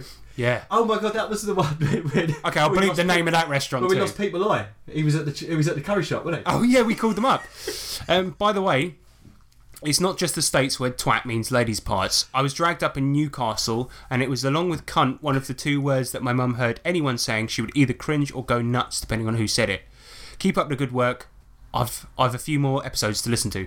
So Wow, no, we cheers, know that mate. that's what twat means, but it's just down here, uh, definitely down south. It's not that offensive. No, mate, you, mate, I'm not being funny. If it's said on The Apprentice, which is the BBC, and I've heard the word twat used about three Oh, times, then it's Yeah, fine. And I could say it to my mum and be like, "Oh, shut up, you twat." It, Yeah, don't- yeah. it really doesn't matter. Yeah. But like in the states, you say twat. Twat. That's twat. it. Get out. That's it. And Get it's out. like it's like um, re- it's like oh, j- that's like saying the c word, C bad word c word to your mum. But yeah, we'll definitely bleep the places, the place names there because that was uh, Good detective work, Stumpy. Yeah, he's Yeah, cheers figured for he's that. figured Bit out creepy. who's been giving us all that bad service. so bit- I bit would say creeped out. I would say um, Stumpy, only go into that store if you're really desperate for something to get somebody for their birthday or something. Yeah. Don't- It sucks. Yeah. yeah. So our next lot coming from Facebook, and we've got uh, Frank Ashcraft who sent in something saying, "Stand up moment. I was GMing a Deadlands campaign when a small group of Mohawks attacked the players' camp in the middle of the night. It was supposed to be a small bump in the road type of encounter. Only one player heard them coming up; the rest slept unknowingly. Within two rounds, one player was dead, one player was hit by an arrow, incapacitated, and lost the use of his arm, and one player was just incapacitated, unconscious. Players thought that they were done for sure. In walks the lone made scientist, PC, with his fireball launching cannon. First shot hit, and the damage dice exploded, doing close to 60 damage. Whoa. with Nice. 2d6 with no extra damage dice. Bloody wow. hell. That's awesome. Everyone is standing up and clapping and cheering. He continues to decimate the attackers, exploding the dice massively on each hit. At the end, at the end of it all, he had saved the entire party. Everyone was losing their shit. Wicked. that sounds awesome. You know the funny thing is, is I know exactly what he meant, but um, throughout it, when he said one player got shot in the arm, I imagined it the player, not the character. I don't know. Just at a table. Yeah, Oh, he- he's like, not "Ah!" roll anymore. and then suddenly this other guy's just rolling, going, "I'm damaging him, I'm damaging him," and you're like, "Hang on a minute, pay attention, your player's just been shot with an bleeding arrow." out over there. Yeah, I just couldn't get the idea of s- what- small group of Mohawks, just like s- small guys. Or, or just a just a, a disembodied mohawk, Massive. That just ju- just the hair. Yeah. Listen to rock music. hey, I'm just a, a wig man. Leave me alone. Yeah, and then uh, Frank Ashcraft also asks us a question. He says, "What's your favourite experienced or have yet to be done campaign kickoff that wasn't you meet in a tavern?" Uh, oh well, I did. You meet on a no. Well, you I did. You are in a campsite. So I guess, I, well, the question really is like, what's your favourite first session? I f- You know, uh, but it's it's so easy because most people just draw on what's the most recent one that you've liked, and I've but I've got to say the first Gotham one really did kick it off. And I- I haven't smiled that much in the first ca- se- session. I haven't got into it that much in the first session. All the characters gelled really Oh well. man, yeah. I, f- I think that might be the best first session I've that was a played. great start. And all it was was an empty black room with a grill in the middle, and then up pops Joker with his dogs. yeah. And then yeah, well off we go. It was yeah, that was a very good one. and there were so many little things like when he s- when we were in the room and uh, I said have we got our gear and he went yeah you've got your gear and I went idiot like this guy doesn't know what he's doing he's a shit GM and like it turns out that's because Batman wanted to see how we were using it Yeah, exactly, and like yeah. I was just like "Uh, fool and, he, and I, am like have we got the internet he's like yeah you've got Yeah, the you've got internet the I'm like internet. this guy doesn't even know what he's doing. doing? and then like by the end of the campaign we were just like uh, by the end of the session we were just like yay yeah, that of was the bag. that was amazing But I'm trying to think of another one, just because we already mentioned it in what you've been saying. But I mean, yeah, I, You started like we your said, game in a lab. It was amazing. It was cracking. Yeah, but I can't say my own game, can I? yeah you I can just did. Well, I was the one. Yeah, no, but you, your favourite one, wasn't it? Yeah, my my, my own is always my favourite. yeah, but, uh, but like for first sessions ever, Kicking it right off. kicking it right off.com. I what think was Pete your is king favourite? kickoff. He's king kickoff. He is, isn't he? I think he wins it. Because I can't think of another one that I've liked more than that. I'm, I'm going to I'm gonna Yeah. mention one. Um, it was uh, my first experience of. Um, Mate, you DC. can't say your own game. No, not my own game. he was about to say something else, Nick. My first No. experience of DCC when we did our, our four session interim game that Mm. Harrison ran. The first session of our uh, level zero dungeon crawl. pretty decent. Actually, to be fair, when we first played um, DCC, we. Uh, On your birthday. On my birthday. Oh, yeah, sorry, yeah. When we did it, Nick, and we we did um, Court of Chaos, Court of Chaos, Yeah. and we did uh, with with the level one characters. Yeah. that was pretty decent. was very, very But I good. don't think it, it as a first session. It, I don't know if it comes close to Batman. That was fun with the, the, when Pete made his little tot house. Do you remember we would come in the house? because that that doesn't count as a campaign kickoff though. That's true. Because that was a one-off session. No, Pete's King Kickoff. He's Uh, King Yeah, Kickoff, King mate. Kickoff. Because the puns were so high in that Yeah. game. It was crazy. Corn yeah. fat. Um, yeah, uh, and lastly, uh, our last little one that's popped in from Mr. Owen Leanup on Facebook. on Facebook, he says, "Have you considered doing a video podcast?" Yes, we went live once. Uh, it was horrendous. Go look on Facebook. 야, 내 이름은 게리 가각스고 내가 러시안 애들 패고 있지 않을 땐넌 테이블탑 투어스의 방송을 듣지. This bit is being broadcast So live now, on Facebook. So, so Owen, you got your request. You got your request, You got your Owen. request, mate. So, well done, I guess. You asked, we granted. Exactly. So, um, thank you everyone for sending your letters in. We like them. Thank you very much for doing that. Um, additionally, uh, g- good, good letters. Good letters. Good letters. Good um, stuff. James, you're good at numbers, being Yeah. Asian. Um, if you were to give those letters a number rating out of six million, what would no, no. I'll tell you what. I'm gonna give. I'm gonna give it a number rating, not out of any specific thing, but I'm gonna. I'm gonna give it a number, right? I'm gonna give it maybe. I What's the number reckon you like? A solid, good, solid six. There you go. Solid Fuck's All right, so that brings us to the end of another podcast, right?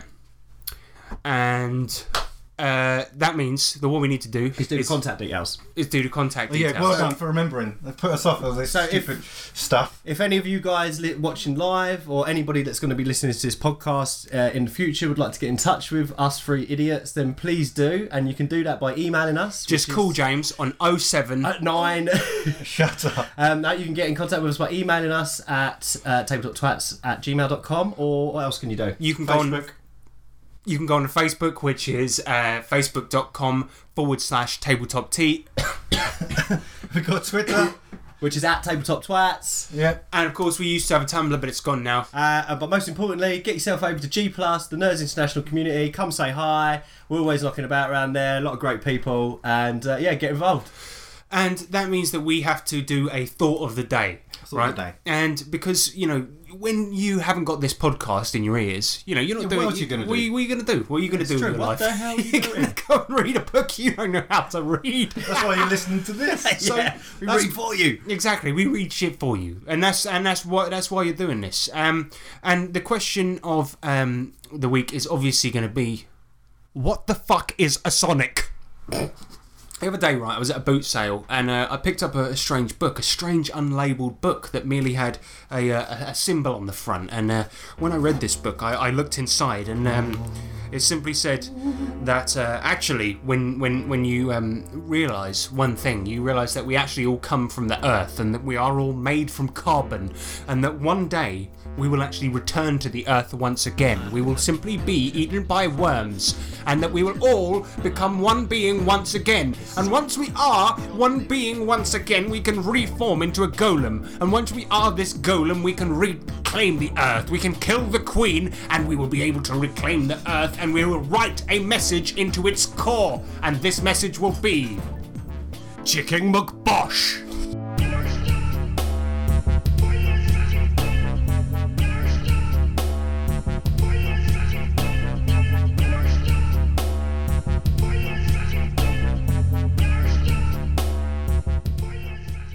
Hello. So it's probable that a lot of people don't even know that there's a bit after the uh, credits, so to speak.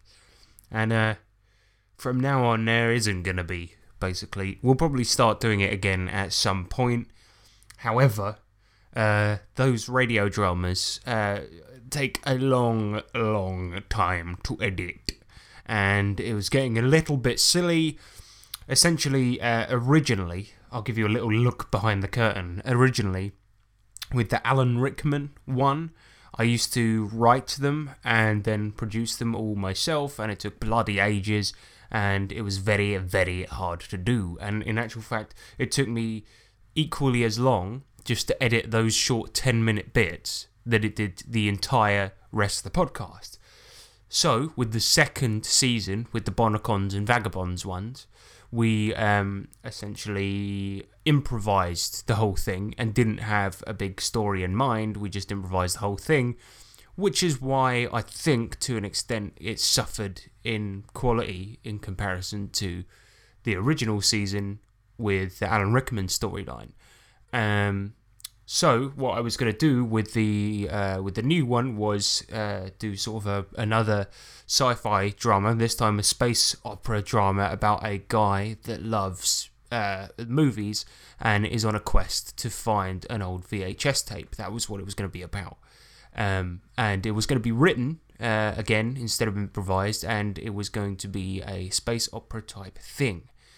Now, the only trouble is, if we're going to be continuing to do the uh, actual play, which is a thing that we are going to be doing, that takes a very, very long time to edit because of all the sound effects and the cinematic way that we like to do them. That is just the way that we like to do them. Uh, we think that people enjoy that too, and it's our unique way of, of doing them.